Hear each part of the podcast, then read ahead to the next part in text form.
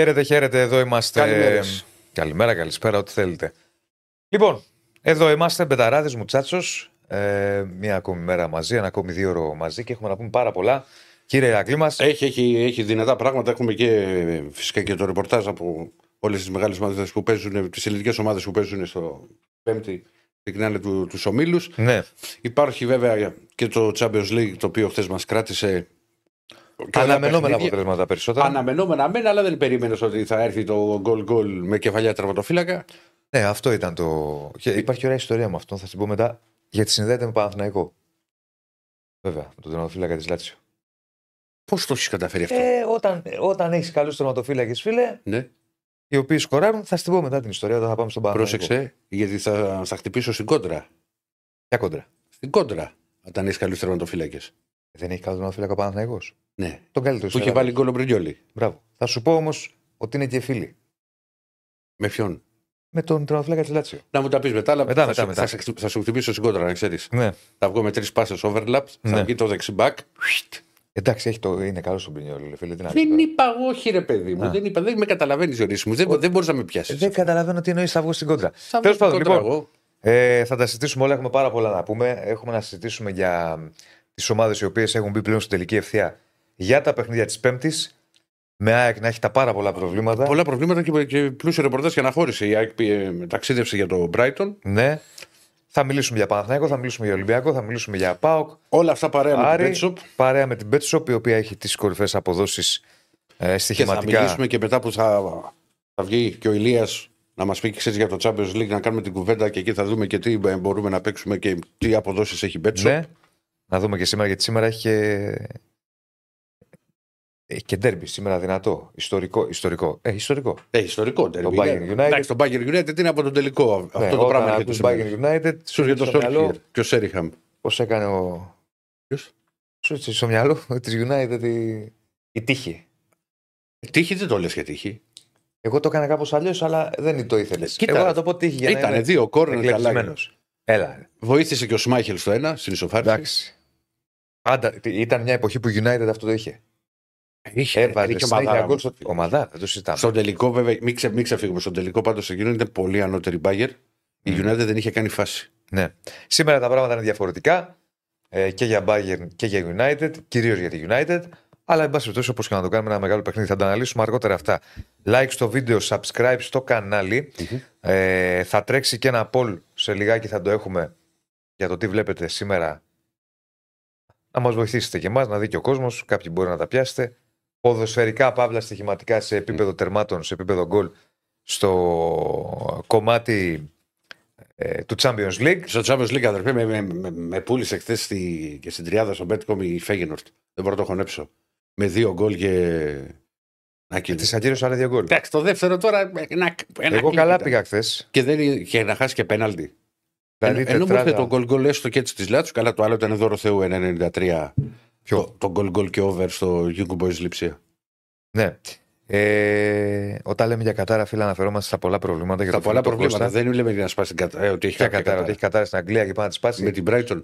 Ναι, Έχουμε Άκη, άκη, έχουμε πάμε να άκη. Πάμε ξεκινήσουμε. κατευθείαν δυνα... Ναι. δυναμικά με άκη. σε βλέπω Και σήμερα. θέλω, θέλω να δω και το πουκάμισο. Έχω ξυπνήσει νωρίς, να Καλά, ξέρεις. Ακούστηκε, αδερφέ. Γιατί έτσι δεν γίνεται η δουλειά. Έφαγα αυτό και ένα συνέχεια. σοκολατάκι με βιταμίνες. Σοκολατάκι με βιταμίνες; Βεβαίως, βεβαίως. Είναι ε, κάτι το πήρε η Σόνια, δεν ξέρω γιατί. Το τρώω πάντως. Σοκολατάκι με Ναι, βιταμίνες. ναι, ναι, μικρό, είναι υγείας. Και άμα δεν το φάω, υπάρχει γκρίνια. Μπορεί να καταλαβαίνεις το, με το που ξυπνάω πρώτα θα φάω το σοκολατάκι και μετά θα πιω. στο στόμα. Όχι, Και δεν- άνοιξε όχι, το όχι, όχι, όχι, όχι, φάτο. όχι, όχι, Τι υπάρχει γκρινιά, μα θες το τρως, Ηρακλέ, μα θες το τρως. Με το ζόρι θα πας. Σιγά, Ε, τι σιγά. σιγά, άντρακλα. Πάμε- όχι, Σιγά που, που, που, Που δεν είναι θέμα άντρα. που περπατάς και τρίζουν τα πατώματα. Δεν είναι θέμα Α, άντρα. πα- Δεν σου είπα ότι, δεν σου είπα ότι θα το πεις. Περπατάει ο Διονύσης Άκου, έτσι. Ναι, ναι, άκου. άκου. Δεν σου είπα Και ότι- μπαίνει στο σπίτι και όλη Άκου Να σου σούζα. πω, ρε, άκου να σου πω. Δεν αναφέρομαι αποκλειστικά σε γυναίκα. Ναι, ναι. Με το ζόρι θα φας. Και εγώ να σου δίνα κάτι. Με το ζόρι θα το φας. Να μου δίνεις εσύ να φάω με Ναι, ρε, στόμα. Καλά, εγώ σοκολατάκι με βιταμίνε δεν σου δεν ξέρω τι είναι Διονυσάκη. αυτό. Ε, Άλλο λέω. Ρε. ναι. Άλλο λέω. Δεν με πιάνεις. Δεν σε πιάνει. Όχι, εσύ δεν με πιάνεις; Σου αρέσει. Ε, Τρώγεται. Ωραίο. Τρώω γιατί το τρως γιατί σου δίνει η γυναίκα σου. Και με Ε, το καλά, θα ζόρι. το ξεχνούσα. Τρώω γιατί το τρως γιατί σου δίνει η γυναίκα σου με το ζόρι. Απάντησε μου. Ή το ένα ή το άλλο. Ε, καλά, δεν θα το Θα το αγόρασα. τρώγει μόνο. Α, μπράβο. Δεν θα Α, το και αυτό, αγόρασα. Εκεί καταλήγουμε. Άρα Α, αυτό υπάρχει είναι. κανένας μόνος. Ε. Πάμε στον Αγίο Γεωργίου. Τρίζουν τα πατώματα. Με δεσίλα. Πού πήγε στο Πάσχα; Έλα, φίλε. Αυτό είναι ξεσυνό. Καλώς τον. Δεν ακού... ο- Αν δεν έβαλα ακουστικά Όχι, τώρα, ακούγεται, πήγα, ρε. πήγα, να, πήγα, να Εσύ την δεν έχεις πέσω, ακουστικά. πή- πήγα να την πέσω στον κ. Είναι Στέφανο, αλλά τρομάρης, δεν φταίει ο ναι. κ. Στέφανος, Ναι. ο οποίος είδες μέχρι και οι φίλοι της εκπομπής έχουν ξεκινήσει λέγοντας Καλά πήγε σήμερα ο κ. Στέφανος, καλά ξεκίνησε. το είδε στο μήνυμα που με λέτε εμένα ότι είμαι περίεργος. Ναι. Τι γίνεται, ρε φίλε; Καλά, Δηλαδή- δηλαδή... σοκολατάκι είναι αυτό με βιταμίνες. Έλατε. Εγώ πρώτη φορά τα ακούω. Εντάξει, Δηλαδή, θα σαν σου- ένα σπουδαστήριο παλιά στη Νέα Ιωνία που έλεγε αδυνα... ε, δυναμώνει δεν παχαίνει. Ναι, Δεν παχαίνει. έτσι, δυνατό. Δυνατός. Και εγώ πρώτη φορά. Εντάξει, μπορεί να είναι τίποτα. Τι να σου πω. Καθένας όπως τη βρίσκει, Άκη.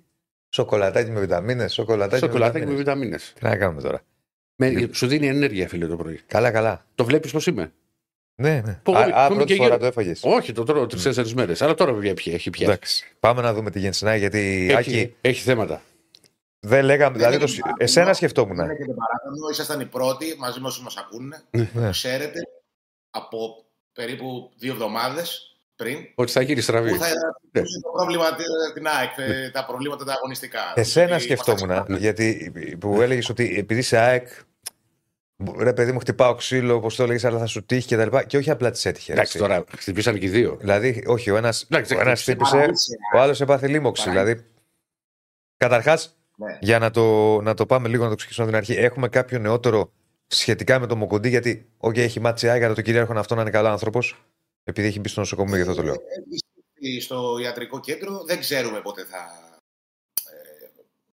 ε, πότε θα βγει, δεν ξέρουμε πότε θα είναι διαθέσιμος, δεν ξέρουμε πότε θα είναι ε, ξανά σε ρυθμούς κανονικούς. Το μόνο που ξέρουμε είναι ότι το πρόβλημα υπήρχε από πριν, δηλαδή με το που γύρισε από το Καμερούν, ε, είχε κάποια συμπτώματα, δεν ήταν πολύ καλά πριν το παιχνίδι με τον Ολυμπιακό, παρόλα αυτά ε, ζήτησε και ο ίδιος να παίξει ε, με προβλήματα, τον ενοχλούσε το... Μμμ. Ε, είχε πρόβλημα δηλαδή στο μάτς με τον Ολυμπιακό. Ε, και τελικά αποφασίστηκε χθες ότι δεν πάει άλλο, έφτασε στον περαιτέρω η κατάσταση και αποφασίστηκε να πάει να εισαχθεί στο, στο νοσοκομείο. Δεν ξέρουμε, δεν υπάρχει ενημέρωση για το πότε Μμμ. ε, ούτε θα βγει ούτε θα γυρίσει στην ενεργοδράση. Είναι άγνωστο για την ώρα. Ναι, τώρα δεν, μπο, δεν μπορείς να το πεις. Όχι, δεν μπορεί να το πεις και δεν είναι και να πεις ότι είναι ένας τραυματισμός που μπορεί να υπολογίσει οτιδήποτε. Γιατί θυμάμαι, το, αν δεν κάνω λάθος, το 2019 που είχε πάθει λίμωξο αναπνευστικού ο Σισε και μείνει και καιρός στο νοσοκομείο και άργησε να επιστρέψει. Και δεν ήταν να επιστρέψεις στις προπονήσεις μόνο. Δηλαδή, Μέχρι να βγει. Στην καθημερινότητά Είχαν, του. είχαν περάσει 17 μέρες. Αλλά ε, με, με από λίμωξο αναπνευστικού που είχε ο Σισε, δεν λέω ότι έχεις το ίδιο μου κουντί, υπάρχει, γιατί δεν, δεν ξέρουμε. Δεν υπάρχει, ας πούμε, η, η ενημέρωση τι ακριβώς συμβαίνει. Τίποτα, λίμωξη είναι Ναι. αναφέρει η ενημέρωση. Δεν, δεν υπάρχει κάτι συγκεκριμένο. Πολύ ωραία. Λοιπόν, Ναι. θέλει μετά και σημαντικό χρονικό διάστημα για να συνέλθει και να πατήσει γερά στα πόδια του. Να κάνει τις προπονήσεις. Δεν θα βγεις έτσι από το νοσοκομείο και θα πεις Ελά, παίζω. Ναι. Θα δούμε, μακάρι να είναι καλά ο άνθρωπος. Βέβαια, Το πάνω απ' όλα. Το, πάνω το απ' όλα. κυρίαρχο αυτό. Ναι. Τα υπόλοιπα. Σε αγωνιστικό επίπεδο το πρόβλημα είναι ξεκάθαρα της ΑΕΚ υπό την έννοια ότι πάει να παίξει έναν όχι απλά δύσκολο αγώνα, έναν αγώνα απέναντι σε μια ομάδα για την οποία για τον τρόπο παιχνιδιού της ας πούμε και για τα αποτελέσματά της μιλάει όλη η Ευρώπη το τελευταίο διάστημα ε, και κάνει τον Βίντα που λέγαμε χθες ότι είναι η κολόνα της άμυνάς της, η ηγετική της παρουσία εν πάση περιπτώσει Χάνει τώρα και το Μουκουντή και πάει, ξέρω εγώ, με ένα στόπερ στην αποστολή σε έναν αγώνα που θα δεχτεί δεδομένα πίεση, θα είναι πολύ δύσκολος. Είναι, είναι πολύ σοβαρό το, είναι πολύ σοβαρό το, το πρόβλημα της ΑΕΚ για το αυριανό μάτς. Δεν ξέρω τι... Αυτό είναι το θέμα τώρα. Τι, τι θα σκεφτεί ο Αλμέιδα; Ουσιαστικά ποιον θα βάλει δίπλα στο Μίτοκλου. Δεν γίνεται. Ναι. Τώρα πάμε σε αλχημία, έτσι. Δεν υπάρχει Ναι, άλλη βέβαια. Ναι, ρε παιδί μου. Αλλά περίπτωση να γίνει οτιδήποτε άλλο. Ε, εγώ βλέπω ότι θα πάει με ένα αριστερό μπακ στο, στο κέντρο της άμυνας ή με ένα πλάγιο μπακ, εν πάση περιπτώσει, ή αριστερό ή δεξί, για να δημιουργήσει μια πρώτη ζώνη άμυνας στον άξονα της μεσαίας γραμμής και να παίξει ε, με όλους τους ανασταλτικούς παίκτες. Να μην χάσει δηλαδή από τα χαφ Μμμ. ε, αμυντικογενείς ποδοσφαιριστές. Δηλαδή θεωρώ δεδομένο ότι θα δούμε και τον... Όχι δεδομένο, κάτι παραπάνω από δεδομένο. Ότι θα δούμε και τον Σιμάνσκι και τον Γιόνσον μαζί στον άξονα της μεσαίας γραμμής. Σιντιμπέ, Ξέρω, Σιντιμπέ βλέπεις; Γιατί- Όλου τους έχει δοκιμάσει κατά καιρούς στόπερ. Ε, έχει, δο- έχει βάλει το Μοχαμάντι σε επίσημο αγώνα με τον Παρσεραϊκό. Αν πεις με τον Παρσεραϊκό ήταν ένα παιχνίδι που η ΑΕΚ. ε, Εντάξει, είναι ο τελείως αντίπαλος διαφορετικό. είχε Ναι. γκολ, δεν, δεν θα δεχόταν κάποια απειλή. Παρ' όλα αυτά όμως ο Μοχαμάντι, επειδή είναι ταχυδυναμικός, παρότι δεν είναι το πρώτο μπόι, ε, για κεντρικός αμυντικός εννοώ δεν είναι το πρώτο μπόι, ε, μπορεί να σε βοηθήσει στην κάλυψη χώρων. Τώρα, αύριο το παιχνίδι είναι ένα μάτς που λογικά η ΑΕΚ δεν θα έχει να καλύψει πολλούς χώρους γιατί θα είναι πολύ πιο χαμηλά στο γήπεδο. Λέω εγώ.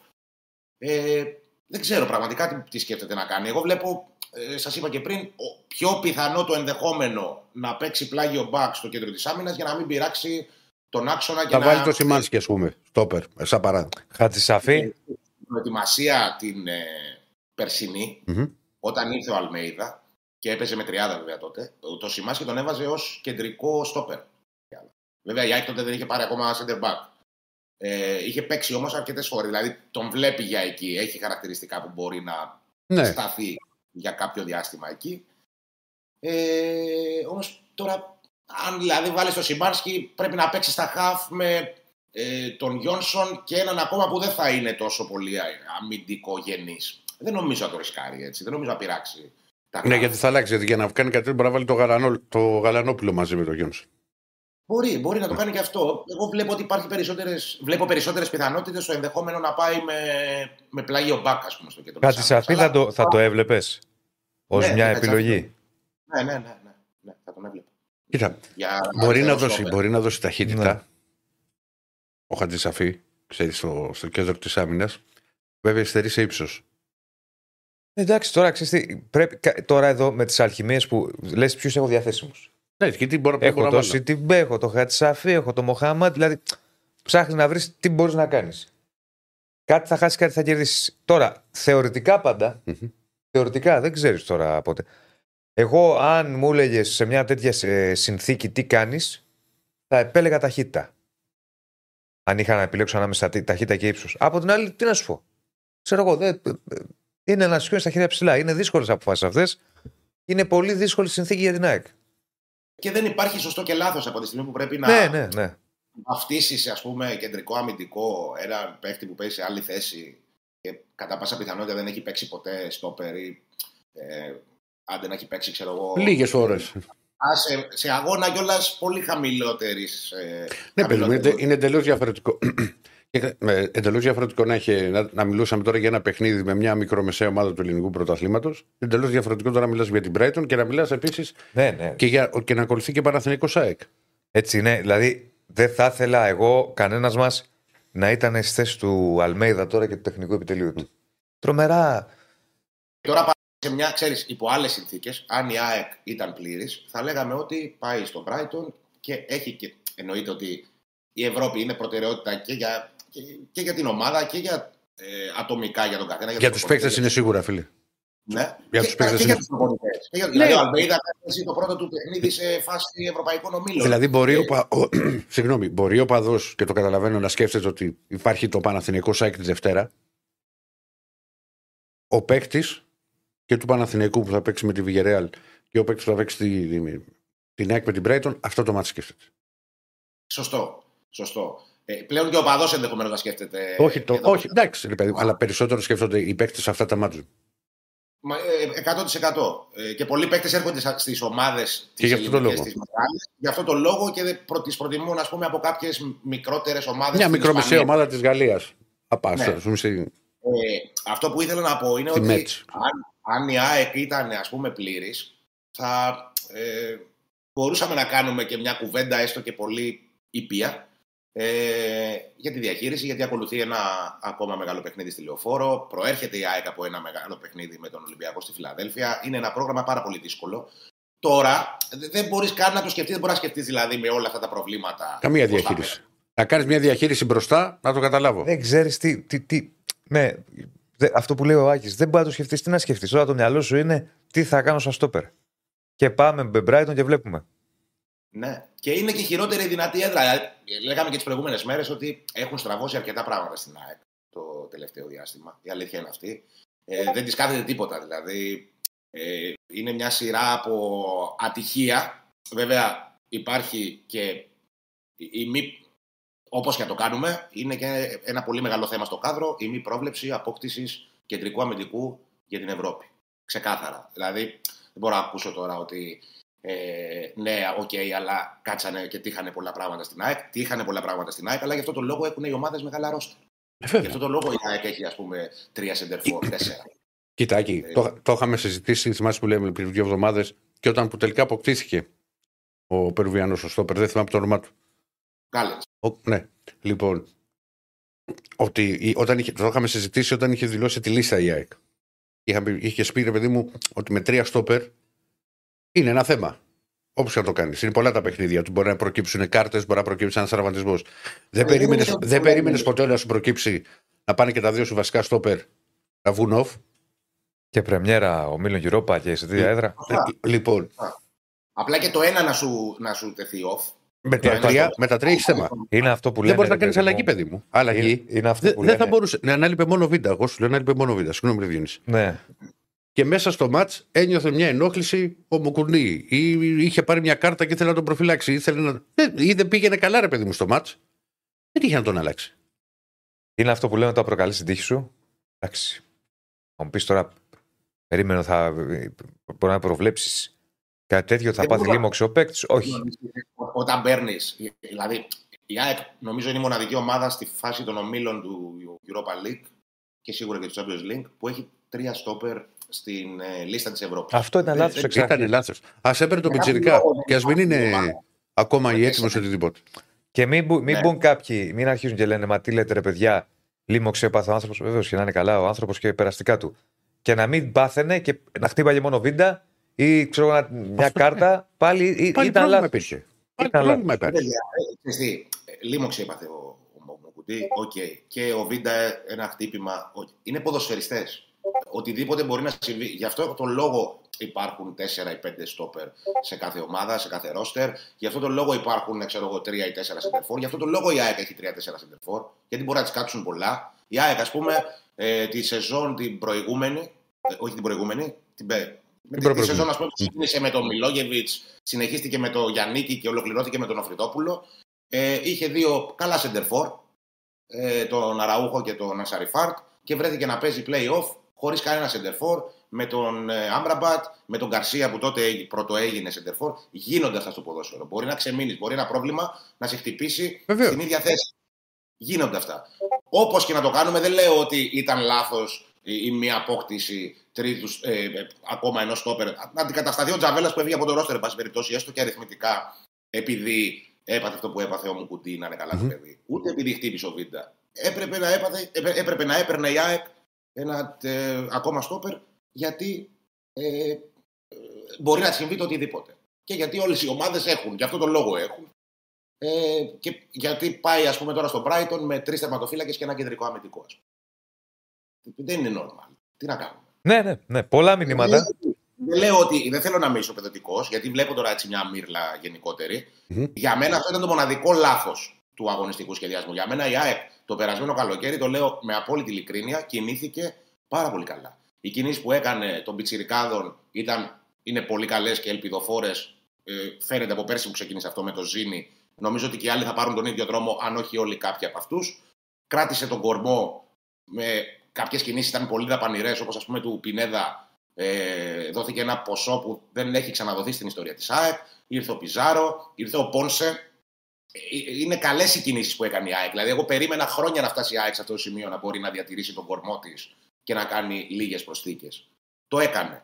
Στο θέμα του Στόπερ έγινε λάθος. Τι να κάνουμε τώρα; Ε, Δεν ξέρω για ποιο λόγο που Ναι. οφείλεται αυτό το λάθος. Κοίτα, Έχεις είχε, όμως είχε- λάθος. είχε ακουστεί. Να ότι... πω εγώ, συγγνώμη, ότι τρέχει την ώρα που μιλάμε Ναι. Και λέμε όλα αυτά για το στόπερ και τα λοιπά και το γρίφο που πρέπει να λύσει ο Αλμέιδα.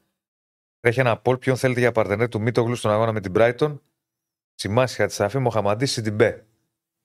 Να δούμε, να δώσ- δώσουμε και το. Πάντως το- υπάρχει το- και μια το λόγο πιθανότητα στον να κόσμο. ξέρεις Ναι. να είναι κανένας άλλος και να, να βγούμε off. OK, εμείς λέμε τώρα τις Να έχουμε, βάλει, πιθανές. να έχουμε βάλει τέσσερις και να μην τον πετύχουμε κιόλας. Εμείς λέμε τους πιθανούς. Ε, ξέρω εγώ, υπάρχει κάποιος άλλος που να είναι πιο. Α, βάλει το Γιόνσον. Μπορεί, τι να σου πω. Να μας βάλει και τον Ναι. Πινέδα, τι να σου πω. Ξέρω εγώ ποιο θα βάλει. Εντάξει, ο Πινέδα έχει παίξει παντού. Όχι, εντάξει, στόπερ δεν θα παίξει, είπαμε. Έχει παίξει παντού, αλλά Πώς θα στο, παίξει το παιχνίδι, να στο τον πάρουμε τέλος παραπάνω. πες του θα του πεις. Έλα, τι, τι είπε, τι πάκης; Ε, πα- Πού να παίξει και στο θα μας το πάρουν παραπάνω. Ε, ναι, στο τέλος θα του πεις πάρει και μια στουγκαρίστε, αδερφέ. Ξεκινά. Ξεκίνα και τις εργασίες. Είπαμε, εντάξει, όχι. Ναι. Ε, πολλά μηνύματα, αλλά πρω- πρωτού πάμε στα μηνύματα. Δεν ξέρω κάτι άλλο σε ό,τι έχει να κάνει με Ε, τις έχουμε, επιλογές του έχουμε. Αλμέιδα. Ναι, Έχουμε καταρχήν την επιστροφή του Γκαρσία στην αποστολή. βέβαια. Είναι σημαντικό.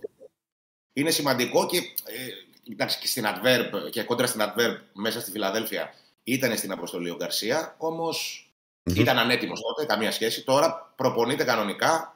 Λίγες προπονήσεις έχει κάνει, μία προπόνηση στην ουσία έχει κάνει. Ε, δεν ξέρω αν θα τον ξεκινήσει, δεν ξέρω αν θα τον βάλει, αλλά είναι ένα, ένα αισιόδοξο ε, γεγονός ότι νομίζω να τον βάλει κάποια στιγμή στο παιχνίδι. Ενδεχομένως και να τον ξεκινήσει γιατί είναι και οι συνθήκες του μάτς τέτοιες. Και ο Γκαρσία, ξέρετε όλοι πόσο εξαρτώμενη είναι η ΑΕΚ ας πούμε, από τον, από τον Γκαρσία. Δηλαδή, ξέρεις, δεν υπάρχει και επιλογή πολλές φορές. Αν είναι έτοιμος, παίζει. Θα δούμε τι θα αποφασίσει ο, ο Αλμέιδα. Όμως αυτό είναι κάτι αισιόδοξο και εν ώψη της συνέχειας, εν ώψη της λεωφόρου. Δηλαδή, θα είναι σίγουρα στη λεωφόρο ο Γκαρσία. Οπότε, μέσα στα πολλά αρνητικά υπάρχει και κάτι θετικό. Ε, δεν ξέρω αν θέλετε να διαβάσουμε την αποστολή, να την πούμε. Ναι, προσεκτικά. Να την πεις, να την πεις. Βεβαίως. Γιατί όχι. Ε, γιατί- α, έφυγε σήμερα το πρωί καταρχήν. Η ΑΕΚ πέταξε για Brighton. Από τερματοφύλακε πήρε μαζί ο Αλμέιδα του Στάνκοβιτς, Αθανασιάδη και Θεοχάρη. Από αμυντικούς ε, Μοχαμάντι, Ρώτα, Μίτογλου, Χατζησαφή, Τιμπέ. Τέσσερα πλάγια μπακ δηλαδή και ένας κεντρικό αμυντικός. Από μέσους Σιμάνσκι, Γιόνσον, Γκατσίνοβιτ, Πινέδα, Μάνταλος, Γαλανόπουλος. Και από επιθετικούς Άμραμπατ, Καρσία, Τσούμπερ, Αραούχο, Πόνσε και Ελίασο. Και Πιζάρο, συγγνώμη. Ο Πισάρο επιστρέφει. Εντάξει, βέβαια δεν είχε κάτι, απλά τον, τον είχε εκτός με Ολυμπιακό, δεν τον είχε. Εντάξει, ήταν. Είχε, είχε ένα πρόβλημα στη διακοπή, το ξεπέρασε και έμεινε εκτός για λόγους. Για, απο- λόγω απόφασης του προπονητή. Υπάρχουν πολλά μηνύματα Μμμ. που λένε ότι θα κατέβει με τριάδα στο στόπερ. Πολλά όμως. Δηλαδή που έχουν έρθει. Με τριάδα; Ναι. Πώς θα κατέβει με τριάδα; Ε, ε, οι φίλοι προφανώς που λένε ότι θα κατέβει με τριάδα εννοούν ότι θα πάει με το Μίτογλου, με ένα κεντρικό χαφ. Δηλαδή Και το ένα Σιμάνσκι, πλάγιο μπακ. Και με ένα πλάγιο μπακ. Και αυτό το έχει κάνει, απλά το έχει κάνει σε φιλικά προετοιμασίας. Και να βάλει, ας πούμε, και CDB, ας πούμε, και Χατζησαφή. Δίπλα του. Πώς θα είναι η τριάδα; Θα βάλει Σιμάνσκι, ας πούμε, ε, κεντρικά, Μίτογλου και ένα πλάγιο μπακ ακόμα. Αυτό. στο Σιντιμπέ. Ε, Ναι. Ε, ένα, ένα κεντρικό αμυντικό, ένα πλάγιο μπακ και ένα. Δεν ξέρω αν θα την Ένα αλλάξει την ενδεκάδα. Κοίτα, εδώ που φτάσαμε και επειδή πάει μου σίγουρα πεις. στην αλχημία το πράγμα, δεν μπορώ να αποκλείσω τίποτα. Ναι. Δηλαδή, χθες με ρωτήσατε, σας είπα ότι το βλέπω πιο δύσκολο να, να αλλάξει, να πάει με τρία. Που εχθέ δεν Τώρα, είχε βγει και τώρα του, του- του- την ώρα της εκπομπής, αν θυμάμαι καλά. Δεν είχε βγει του Μουκουτί. Ε, οπότε τώρα είναι όλα ανοιχτά γιατί είναι πολύ αλχημία, ρε παιδιά, το πράγμα τώρα. Δηλαδή, ό,τι και να κάνει, και δεν μπορεί κανείς να πει στον Αλμέιδα ότι έκανες λάθος. Ό,τι και να κάνει. Τον Αραούχο να βάλει, ξέρω εγώ. Δεν είναι τώρα, είναι, είπαμε, τρομερά δύσκολες καταστάσεις αυτές. Ναι. Το σταυρό σου ε, Εντάξει, πάντως και πας. θα, θα πω κάτι και, και ας εκτεθώ. Ρίχτω. Το ρίχνω. Ρίχτω, ηλία. Λοιπόν, ε, σε παιχνίδια Ναι. που ακούγεται, που το φαντάζουν όλοι, που να, να, όπως είπες εσύ να, πας με το, να πάει με το σταυρό στο χέρι, να κάνεις το σταυρό σου και να πεις να γλιτώσουμε, να χάσουμε 2-0 Ναι. και να φύγουμε κύριοι και, και, και, και, και, και, και πολλοί να φοβούνται διασυρμό ή οτιδήποτε. Εδώ βλέπω ας πούμε ότι στην Πέτσο ναι. έχει πάει το over 3,5-2,34. Για πες και οι υπόλοιπα σημεία. Λοιπόν. Από περιέργεια. Ε, έχει, εντάξει, ο Άσος είναι στο 1,21, η ισοπαλία 7,20 και η ΑΕΚ 14. Λοιπόν, ε, εχθές ήταν 11 νομίζω. Δηλαδή, μπαμ, μπαμ, πήγε, πήγε πάρα πολύ.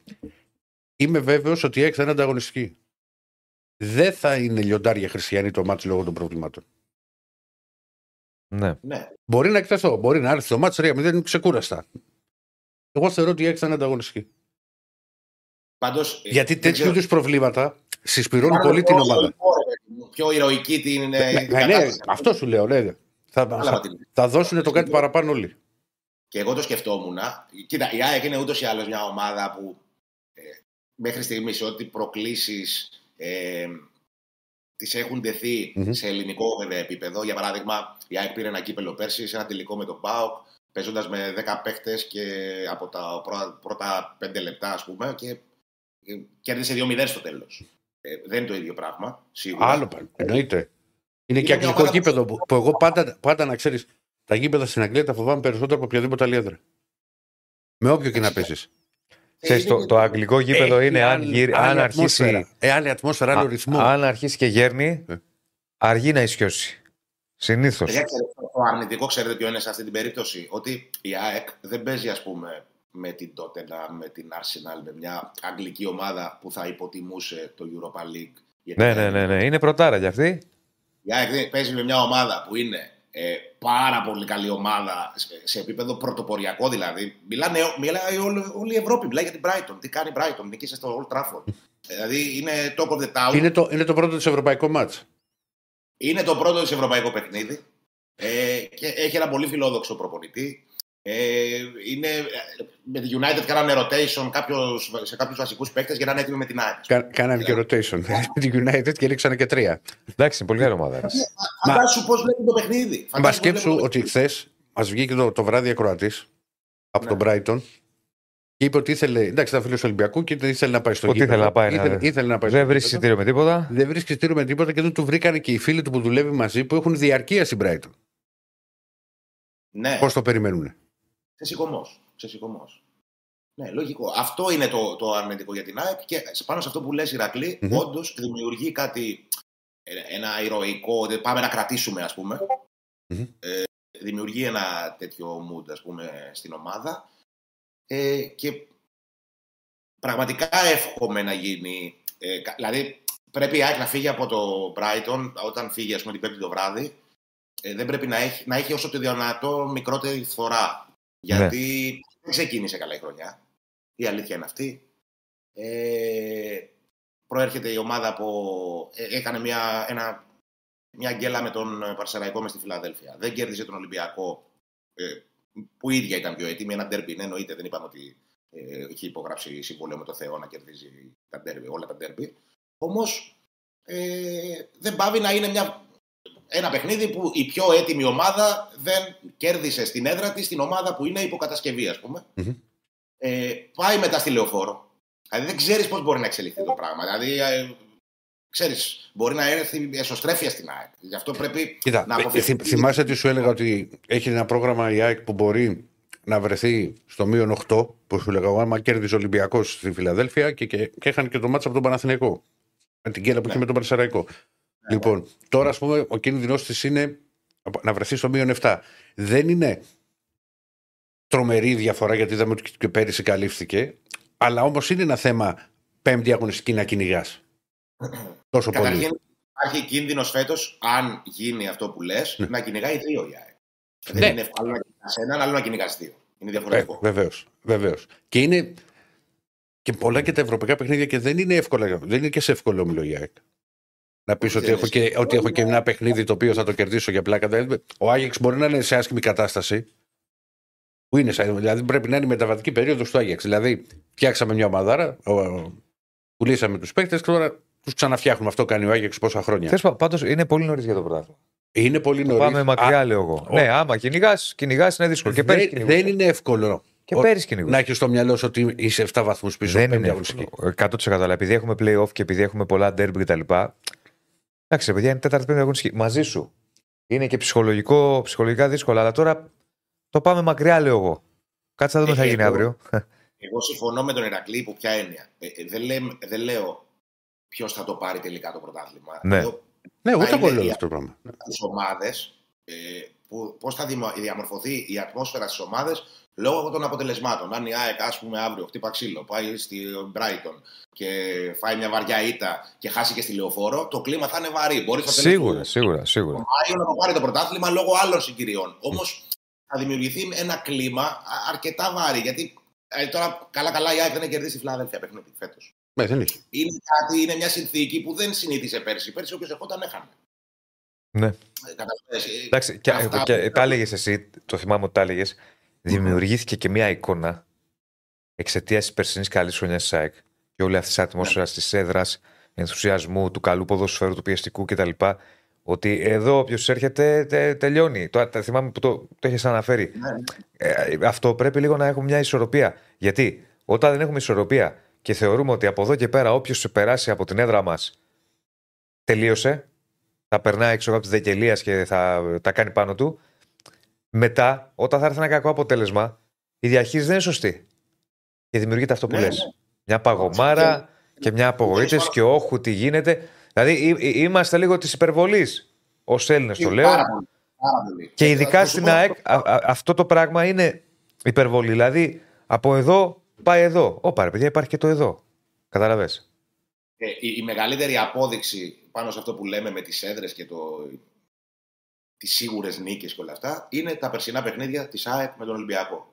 Ήρθε ο Ολυμπιακός στη Φιλαδέλφια, κέρδισε, βρέθηκε να κερδίζει 3-0 ας πούμε σε ένα ε, σημείο του αγώνα, τελικά κέρδισε 1-3 και πήγε η ΑΕΚ και κέρδισε μέσα στο Καραϊσκάκι. Ναι. Δεν, δεν, δεν είναι δηλαδή όπως τα έχει ο κόσμος στο, στο μυαλό του όλα αυτά.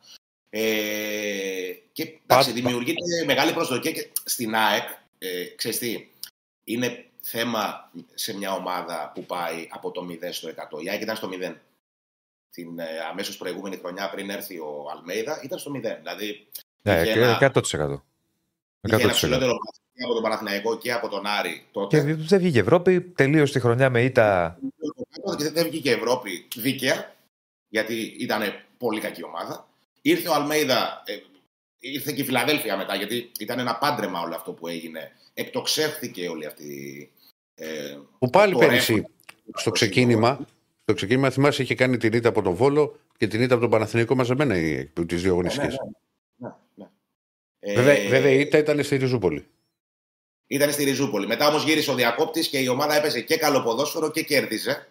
Όμως κάτι που δεν έχει χτιστεί σταδιακά, δηλαδή εν- και δεν εννοώ κάτι που να αφορά τον προπονητή ή τον τρόπο που σχεδιάστηκε ποδοσφαιρικά η ΑΕΚ. Εννοώ δεν πέρασε ρε παιδί μου όλος ο περίγυρος της ΑΕΚ από μια διαδικασία να ανέβουμε ένα επίπεδο τώρα, να ανέβουμε του χρόνου, να ανέβουμε του παραχρόνου και να πάμε σε δύο χρόνια να πάρουμε το πρωτάθλημα. Από εκεί που δεν βγήκε η Ευρώπη, πήρε το πρωτάθλημα, έκανε double μετά από 45 χρόνια. Καταλαβες. Οπότε δημιουργεί όλο αυτό το πράγμα μια ανοριμότητα εντός εισαγωγικών στο να δεχτεί κάποια ε, αποτελέσματα αρνητικά. Δηλαδή δεν μπορεί να δεχτεί, ξέρω εγώ, ο AEG ότι σε ένα παιχνίδι με τον Παρσεραϊκό που η ΑΕΚ έσπασε τα δοκάρια ε, έπρεπε να κερδίσει όσο μπορείς να πεις έπρεπε στο ποδόσφαιρο. Έκανε 8-9 κλασικές ευκαιρίες για να σκοράρει, δεν πήγε η μπάλα μέσα, ε, δεν κέρδισε. Ε, υπάρχει αυτή η παράμετρο στο ποδόσφαιρο. Υπάρχουν όμως και τα λάθη. Που όπως είναι η μία απόκτηση κεντρικού αμυντικού, ειδικά για την Ευρώπη, και η μία έγκαιρη απόκτηση κεντρικού αμυντικού και για το πρωτάθλημα, ε, που στην ΑΕΚ καμιά φορά σε συνδυασμό, σε πολλές ομάδες, αλλά στην ΑΕΚ ακόμα περισσότερο, σε συνδυασμό με κάποιο ενδεχόμενο αρνητικό αποτέλεσμα, μπορεί να εκτοξεύσει τη μουρμούρα, την κρίνια, την εσωστρέφεια. Ξέρετε, δεν θέλει και πολύ η ΑΕΚ. Ε, και αυτά δεν είναι ποτέ καλός σύμβουλος. Και την περσινή σεζόν, που η ΑΕΚ είχε όλη αυτή την αλεγκρία ας πούμε, γύρω της, όλο αυτό το καλό κλίμα και όλο... ήταν πολύ σημαντικό. Δηλαδή για μένα, όσο σημαντική ήταν η παρουσία του Αλμέιδα και η είσοδος της ΑΕΚ στο νέο γήπεδο, άλλο τόσο σημαντικό ήταν και αυτό το κλίμα που υπήρχε μια προστασία στην ομάδα. Υπήρχε ένα πολύ καλό κλίμα, υπήρχε μια εμπιστοσύνη πρωτόγνωρη για την ΑΕΚ. Ναι. Αυτό δεν πρέπει να σπάσει. Και βλέπω ότι ξέρεις, τίθεται λίγο υπό αμφιβολία τώρα, όχι για τον Αλμέιδα. Κοίτα, δεν είναι και εύκολο. Να, δηλαδή, μάλλον δεν είναι και εύκολο. Πράγματι, αυτό που υπήρχε πέρυσι στην ΑΕΚ και στον Παναθηναϊκό σε μεγάλο βαθμό πρέπει να σου πω. Γιατί υπήρχε. υπή- χθε- Το θυμάμαι το συζητούσα και με τον Γκέτσε πέρυσι στο ραδιόφωνο ότι υπήρχε μια κατάσταση στους δύο, ένας, μια ανυπομονησία να πάμε την Κυριακή στο γήπεδο, μια ομπρέλα προστασίας στην ομάδα κτλ. Και υπήρχε σε μεγάλο βαθμό στην ΑΕΚ και με νέο γήπεδο κτλ. Δεν είναι εύκολο αυτό να το κρατάς. Η αλήθεια είναι στην Ελλάδα, γιατί όπως σου είπα και προηγουμένως, όπως είπαμε μάλλον, στην Ελλάδα είμαστε υπερβολή. Ξαφνικά μπορεί το κουμπί να γυρίσει. Αυτό λέω εγώ ότι πρέπει να υπάρχει μια ισορροπία. Δεν έγινε κάτι. Οκ, δηλαδή για την ΑΕΚ, τι θέλω να πω. Ναι, έχει μείνει πίσω. Έχει κάνει μια γκέλα με τον Πανσεραϊκό. Δεν γύρισε τον Ολυμπιακό. Οκ, δεν καταστράφηκε. Ναι, να συζητήσουμε για τα λάθη, για τους αμυντικούς. Αλλά ακόμα παιδιά είμαστε Σεπτέμβρη μήνα. Ε, Αυτό λέω εγώ. Άλλο να βάζει τους προβληματισμούς και να τους θέτεις και να κάνεις κριτική. Και άλλο αυτό από το ένα άκρο, τον υπέρμετρο ενθουσιασμό, στο άλλο ότι. Όπου που πάμε φέτος. Ε, έτσι νομίζω εγώ. Πάμε να δούμε και ερωτήσεις. Ξέρεις που έχει πολύ. Έχει Έχει πολύ... Να πω ένα τελευταίο και να πάμε. Ναι, να Βεβαίως, πιάνω. βεβαίως. Ναι. δεν μπορεί να υπάρχει αυτή η ισοπαίδωση από τη στιγμή που το λάθος στον αγωνιστικό σχεδιασμό αντικειμενικά αν το δούμε υποκειμενικά μπορεί ο καθένας να λέει εγώ δεν θέλω το Ρότα, θέλω το Γκοπιτσί ας πούμε. Άλλο αυτό. Ε, αντικειμενικά το λάθος του αγωνιστικού σχεδιασμού ήταν ένα. Δεν ήταν 15. Δηλαδή η ΑΕΚ έκανε το σωστό. Κράτησε τον κορμό της, στήριξε τον προπονητή σε, σε κάθε του απόφαση. δεν, δεν προκύπτει, ρε παιδί μου, κάποιο, ε, κάποια σο- σειρά λαθών για να υπάρχει αυτή η ισοπαίδωση που υπάρχει. Όμως, δυστυχώς, το ένα λάθος που έγινε ήταν σοβαρό και η ΑΕΚ το βρίσκει μπροστά της. Α, Αυτή Ναι. είναι η πραγματικότητα. Ναι. Λοιπόν, ε, καταρχάς ε, έχουμε ρωτήσει και θα δούμε και πώς πάει και το poll. Επίσης, να πω like στο βίντεο, πάμε να το ανεβάσουμε. Πάμε να φτάσουμε και το χιλιάρικο. Είμαστε στα 800 άτομα. Τώρα 791 από ό,τι βλέπω. Να φτάσουμε τους πρώτους χίλιους. Το έχουμε. Άκη, τι θα γίνει τελικά με τον Αραούχο, θα ανανεώσει ή θα γυρίσει στην Ισπανία; Κοίτα να δεις. Σε συνέντευξη που είχαμε κάνει πέρσι που είχε έρθει στα σκαλάκια. Ε, Έτσι, έτσι. Αυτά τα σκαλάκια σκαλάκια, τα είναι- σκαλάκια, αυτά είναι του Άκη. Ωραία, εμένα μου αρέσουν. Τα Δηλαδή, εγώ- σκαλάκια. Ωραίο, Και, ε, ωραίο project θέλω να πω. και Μην όχι μόνο αυτό, παρεξηγηθώ, θέλω να αλλά, πω. Ωραίο project, αλλά τους επειδή βλέπω. έχει και το, και τον Μπεγκλέρι ο Άκης. Ναι, ρε. Πάντα. Τώρα το έχω στο, στον πάγκο και δεν μπορώ να τέτοιο. Πρώτη φορά Και δεν το έχω. μπατζάκι. του. το έχω στον πάγκο, λέει το. Για πες. Ξέρεις ότι τον έβαλα. Άκη, επειδή είμαστε ρουφιάνοι εδώ, δεν είμαστε εκεί. Του πιάνει εσύ, εγώ δεν είμαι. Ε, Σιγά που δεν είσαι. Ε, πες, με έχεις δεν αρουφιανεύω, εσύ συνέχεια το λες. Εγώ Λοιπόν, επειδή είμαι άλλη τη λοιπόν, Ρουφιάνου, συνέχεια το λέει. Άλλοι τους Ρουφιάνους δημοσιογράφους. Για πες. Του είχα- Είχε πάρει τα παντελόνια, αλλά ήταν περίπου το ίδιο χρώμα. Και εγώ, επειδή έχω δει χρωματοψία, του λέω: Ωραία, εκεί. Είναι το ίδιο, μα, το ίδιο παντελόνι. Λέω, Άλλαξε λίγο όλο αυτό το καφέ, το καφέ, το καφέ. και μου λέει: Δεν είναι καφέ που λέει το άλλο. Έχεις... Πρώτη φορά το ακούω αυτό, δεν το ήξερα. Τι, ε, τι δεν ήξερες; Όχι για τα Ήταν χρώματα. τρία πες. διαφορετικά παντελόνια. ρε. Ένα μπέζ, ένα καφέ, ξέρω εγώ. Ναι, ένα- και του φαινόταν το ίδιο. Και του φαίνεται το τέτοιο. Του λέω: Ωραία, εκεί. Βγαίνεις, του λέω: Τώρα είσαι τηλεοπτικός στάρ. Για πάμε, για πες για Ράουχο. Κοίτα, εγώ του έκανα μια ερώτηση πέρσι και απαντώντας την, συγκινήθηκε, δηλαδή βούρκωσε και μου είπε ότι ε, πρέπει κάποια στιγμή να γυρίσω, να πάω στην κόρη μου. Το. Στην πορεία, καταλαβαίνω ότι το βλέπει και αυτός για να ανανεώσει ε, για ένα συγκεκριμένο χρονικό διάστημα. Ενδεχομένως να ανανεώσει για μονοετέ, για παράδειγμα. Δεν το ξέρω ακόμα, θα το δούμε. Δεν υπάρχει πάντως κάποια κουβέντα από ό,τι ξέρω για την ώρα. Νομίζω όμως ότι θα υπάρξει. Δηλαδή και στην ΑΕΚ θέλουν τον Αραούχο. Είναι Ναι. πολύ δεμένοι μαζί του και, και πέραν από Αλμέιδα και στο σύλλογο.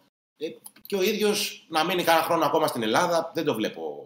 Και έχει προσφέρει Δεν το κιόλας. Δεν είναι και παίκτης Δεν που. υπάρχει- άλλη δεν μια- υπάρχει- Ναι, όχι, καλά, Είναι έχει προσφέρει πολύ, ρε παιδιά. Τι συζητάμε. Πολύ καλό παίκτη και καλούς χαρακτήρες. Γενικώς για το πρωτάθλημά μας ένα σημείο αναφοράς. Όπως επίσης είναι και ένας παίκτης. Λογίζεται βασικός, αλλά δεν κρίνιαζε ότι θα μείνει στον πάγκο. Ναι, Ξέρεις, Εδώ να έχει βγήκε τις και από- μανούρες, να, να κλαίγεται και το έχουν παίχτε. Ναι, Η Ρακλή εδώ βγήκε και αποθέωσε τον Τζούμπερ στην τηλεόραση και είπε ότι έχει πάρει δικαίως τη θέση, που του έχει πάρει τη θέση. Ε, δηλαδή δεν, έχει Δεν το ξανά- ήξερα. Αλήθεια σου λέω. Ραούχο, Φαίνεται ότι Ναι, δεν τώρα- είναι ο τύπος της γκρίνιας ότι δεν παίζω και γιατί με βάζει 10 λεπτά ή δεν με Ναι. βάλει καθόλου.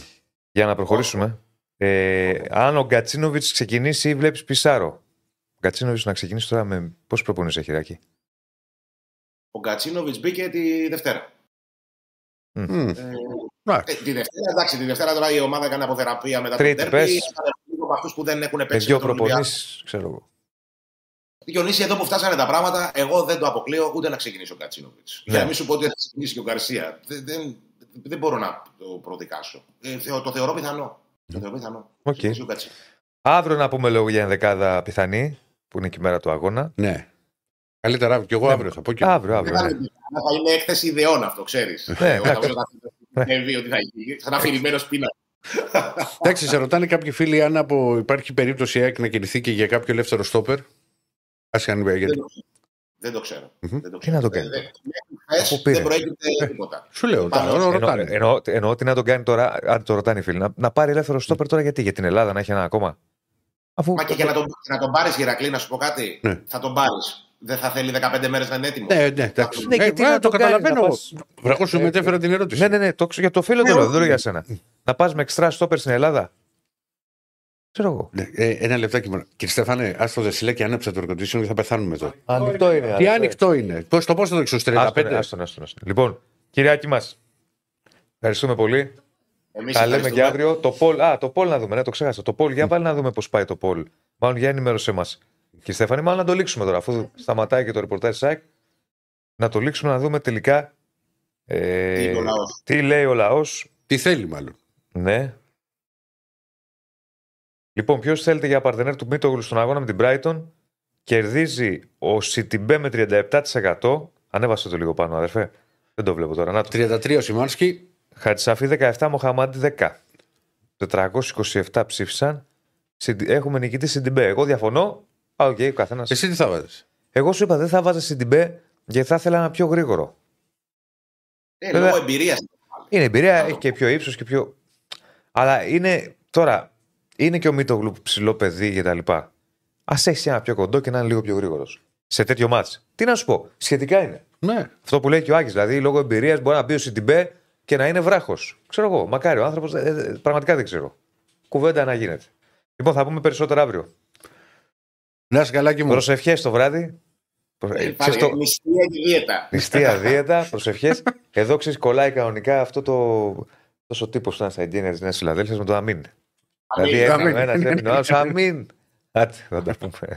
Για χαρά. Να σε καλά. Γεια σου, Ράκη. Λοιπόν, ακούσαμε Άικα, αναλύσαμε πάρα πολλά. Εντάξει, κρατήσαμε λίγο παραπάνω την Άικα γιατί έχει πολλά θέματα. Είχε πάρα παιδιά. πολλά θέματα, ρε παιδιά. Δεν είναι. Ναι, και με όλη αυτή την ιστορία και με τον ε, ε, Μουκουντή. Πολλά μηνύματα. Μμμ. Πάρα πολλά μηνύματα και σας ευχαριστούμε. Like στο βίντεο, subscribe στο κανάλι. Και Στέφανε, παίζουν πόσα like έχουμε. 167 δεν πάμε πουθενά. Δεν σ' αρέσουν εσένα αυτά τα νούμερα. Όχι. Όχι. Πάμε να ανεβάσουμε τα like. Σίγουρα πρέπει να φτάσουμε 500 άμεσα. Άμεσα. Ε, φοβερή δημοσκόπηση λέει 450 ψήφοι. Ε, φίλε, αφού την είχαμε λίγο. Πόσο να την έχουμε δημοσκόπηση, δηλαδή, τι θες να κάνουμε; Να έχουμε 5 ώρες ποιος να παίξει; Όσο είχαμε το ρεπορτάζ της ΑΕΚ, το βάλαμε για να πάρουμε ένα δείγμα. Ε, ε, ναι. Διαρκεία, Όχι. δεν το καταλαβαίνω. Είναι Πιστεύω δεν θα το βοηθήσει φοβερό. την Μπέ, ένας από τους τρεις πίσω. Οκ. Ε, θα παίξω. Εντάξει, παιδιά, αφήστε τώρα αυτά τα 5 και 6. Θύμησε μου πάλι, ξέρεις τι θέλω να σε ρωτήσω, αν μπορείς να το βρεις στην Bet Shop, Ναι. πόσο δίνει δύο αποδόσεις τώρα να μου πεις. Μισό Να λεπτό. βάλει ένα γκολ η ΑΕΚ και να πάρει μία κάρτα η ΑΕΚ. Μπορούμε αυτά να τα βρούμε; Θες μια κάρτα; Ναι. Α, αν ε, τα βρεις, μαζί μας λοιπόν η Bet Shop θα βρούμε και τώρα. Πού πάμε, κυρία Κωνσταντίνα; Θεσσαλονίκη πάμε; Θεσσαλονίκη. Πάμε για, για Τραβιόνι. Α, πάμε Champions League. Πάμε Βέβαια. Champions League. Καλώς τον Ηλία. Θα τους το δώσει πορεία γιατί αν πούμε τώρα και Champions- Γεια σου, Ηλία μου. Τι κάνεις, φίλε; Καλά, είμαι πολύ καλά. Εσείς; Πώς πήγαμε χθες, Είπα, καταρχά. μα μα τη διέλυσε η Φέγενορτ. Άσε με τώρα. Έχω... Καλά πήγε, μας χάλασε η Φέγενορντ, ναι, έχει δίκιο ο Ηρακλής. Ε, ωστόσο, νομίζω ότι το πρόθυμο είναι θετικό. Μμμ. Όχι, καλά τα Αφενός πήγαμε γιατί- σε, σε όλα τα παιχνίδια. Ναι, βγήκε και η λειψία, μείον ένα ασιατικό. Πολύ καλό το άστο, ε, άστο και γκολ γκολ. Manchester Το City δίπλο. Ερυθρός Αστέρας. Ναι, ναι. Βγήκε εύκολα διπλό που είπε ο Ηρακλής στην αρχή και το γκολ γκολ over στο Σαχτάρ Πόρτο από το ημίχρονο. Που σου είπα ότι ήταν Ε, ένα-δύο, βγήκε μου το το- χάλασε το ένα-δύο. Το έκανε ένα-τρία. Γιατί το έκανε ένα-τρία. Λοιπόν. Ναι, ισχύει. Ε, βγήκε και το Χινάρι στο Λάτσιο Ατλέτικο Μαδρίτης με γκολ τερματοφύλακα βέβαια της καθυστέρησης, αλλά σημασία Βγήκε. έχει το ταμείο ότι βγήκε. Αυτό Βγήκε, μετράει παιδί μου. πάντα. τι. Και χάσαμε λίγο, μας τα χάλασε η Μίλαν με τη Newcastle, το over που δεν βγήκε, ούτε άσος Ναι.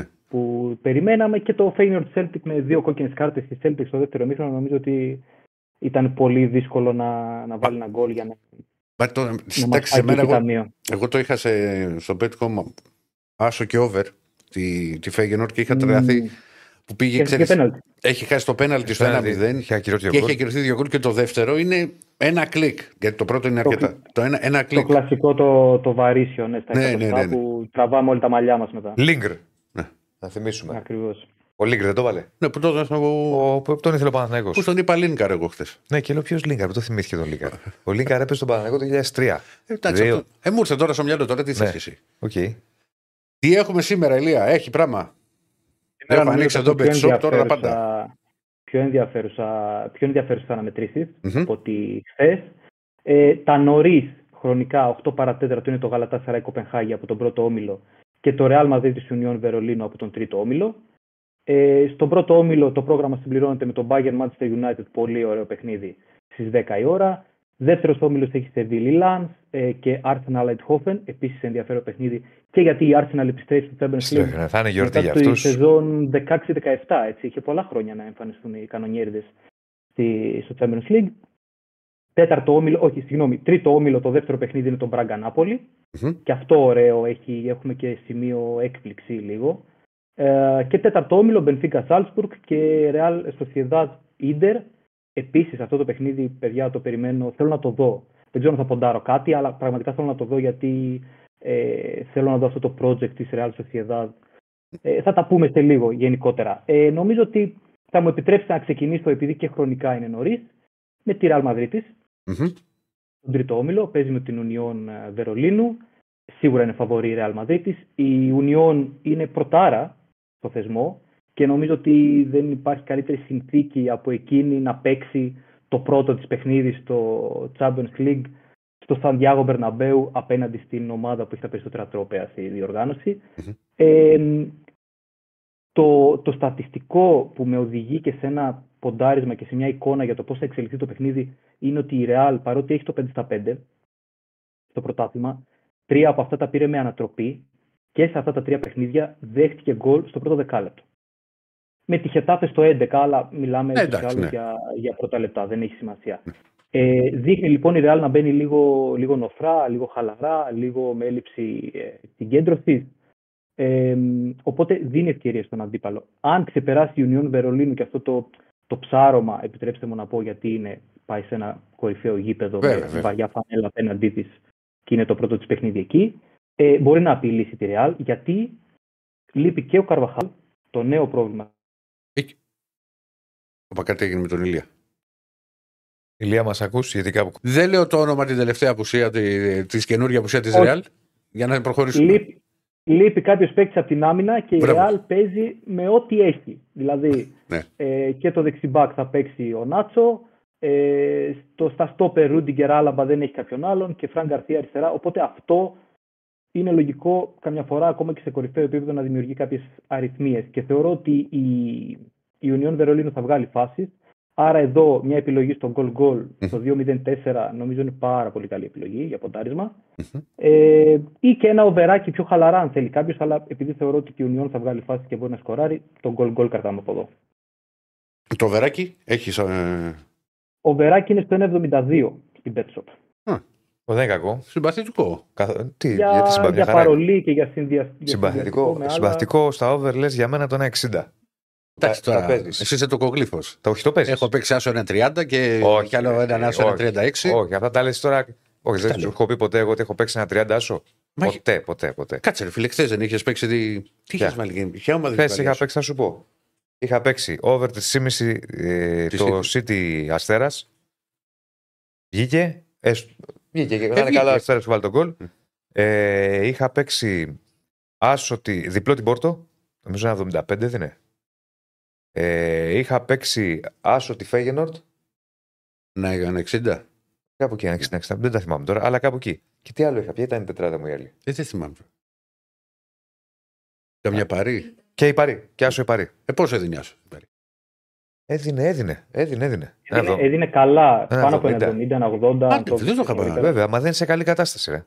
Δεν είναι, είχε προβλήματα πολλά και λέω κάποια Ε, στιγμή. επίσης, επίσης παιχνίδι που μπορεί να καθέσει προς κόσμο να είχαν Το βάλει δι- κανένα γκολ γκολ. Over, over. Over, Πολύ goal, κόσμος goal. over. Τέλος πάντων, ε, εγώ πιστεύω ότι οι αποδόσεις από ένα 55. Καλά, και ένα 45 το παίζεις. Αν θες τώρα να συμπληρώσεις μια 30 τετράδα και το ένα 45 αν το βλέπεις το παίζεις. Οπότε είμαι αυτής της λογικής εγώ. Καλά και Δεν χρειάζεται να πηγαίνεις για τα πολλά. Ένα 45, ένα 50, ένα 70, ένα 80, μια χαρά είναι αποδόσεις. Η ουσία είναι τι μπαίνει στην τσέπη στο τέλος της μέρας. Αν θα παίξεις Έτσι, ένα έτσι. 40, ένα 45, ένα 50 ή ρισκάρεις περισσότερο με λιγότερο ποντάρισμα στο 2 plus, 3 ισοπαλίες. Ναι, ρε παιδί μου. Μμμ. Δηλαδή, Μας έχει εγώ βάλει η, στην τσέπη. η τετράδα η χθεσινή, ας πούμε, που σας είπα, που, που, που έπιασα, έδινε απόδοση 8, κόμμα κάτι. Ναι. Μια χαρά είναι. Μια χαρά ήταν. Τέλεια. Ναι.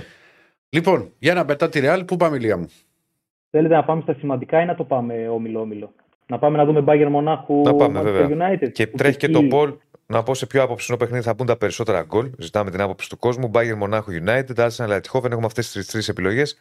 Και Benfica Salzburg. Έλα. Λοιπόν, η Bayern Μονάχου ε, έρχεται από την πρώτη απώλεια στην Bundesliga, που είναι το 2-2 με τη Leverkusen. Τρομερή η Leverkusen του Τσάμπι Αλόνσο φέτος, την κόντραρε μέσα, στο, μέσα στη Βαβαρία μάλιστα. Ε, η ουσία φέτος για την Bayern Μονάχου είναι αυτή η μεταγραφή του Harry Kane που έχει κάνει μπροστά. Ο Τούχελ είναι ένας προπονητής που βάζει και λίγο τακτική, το ξέρουμε.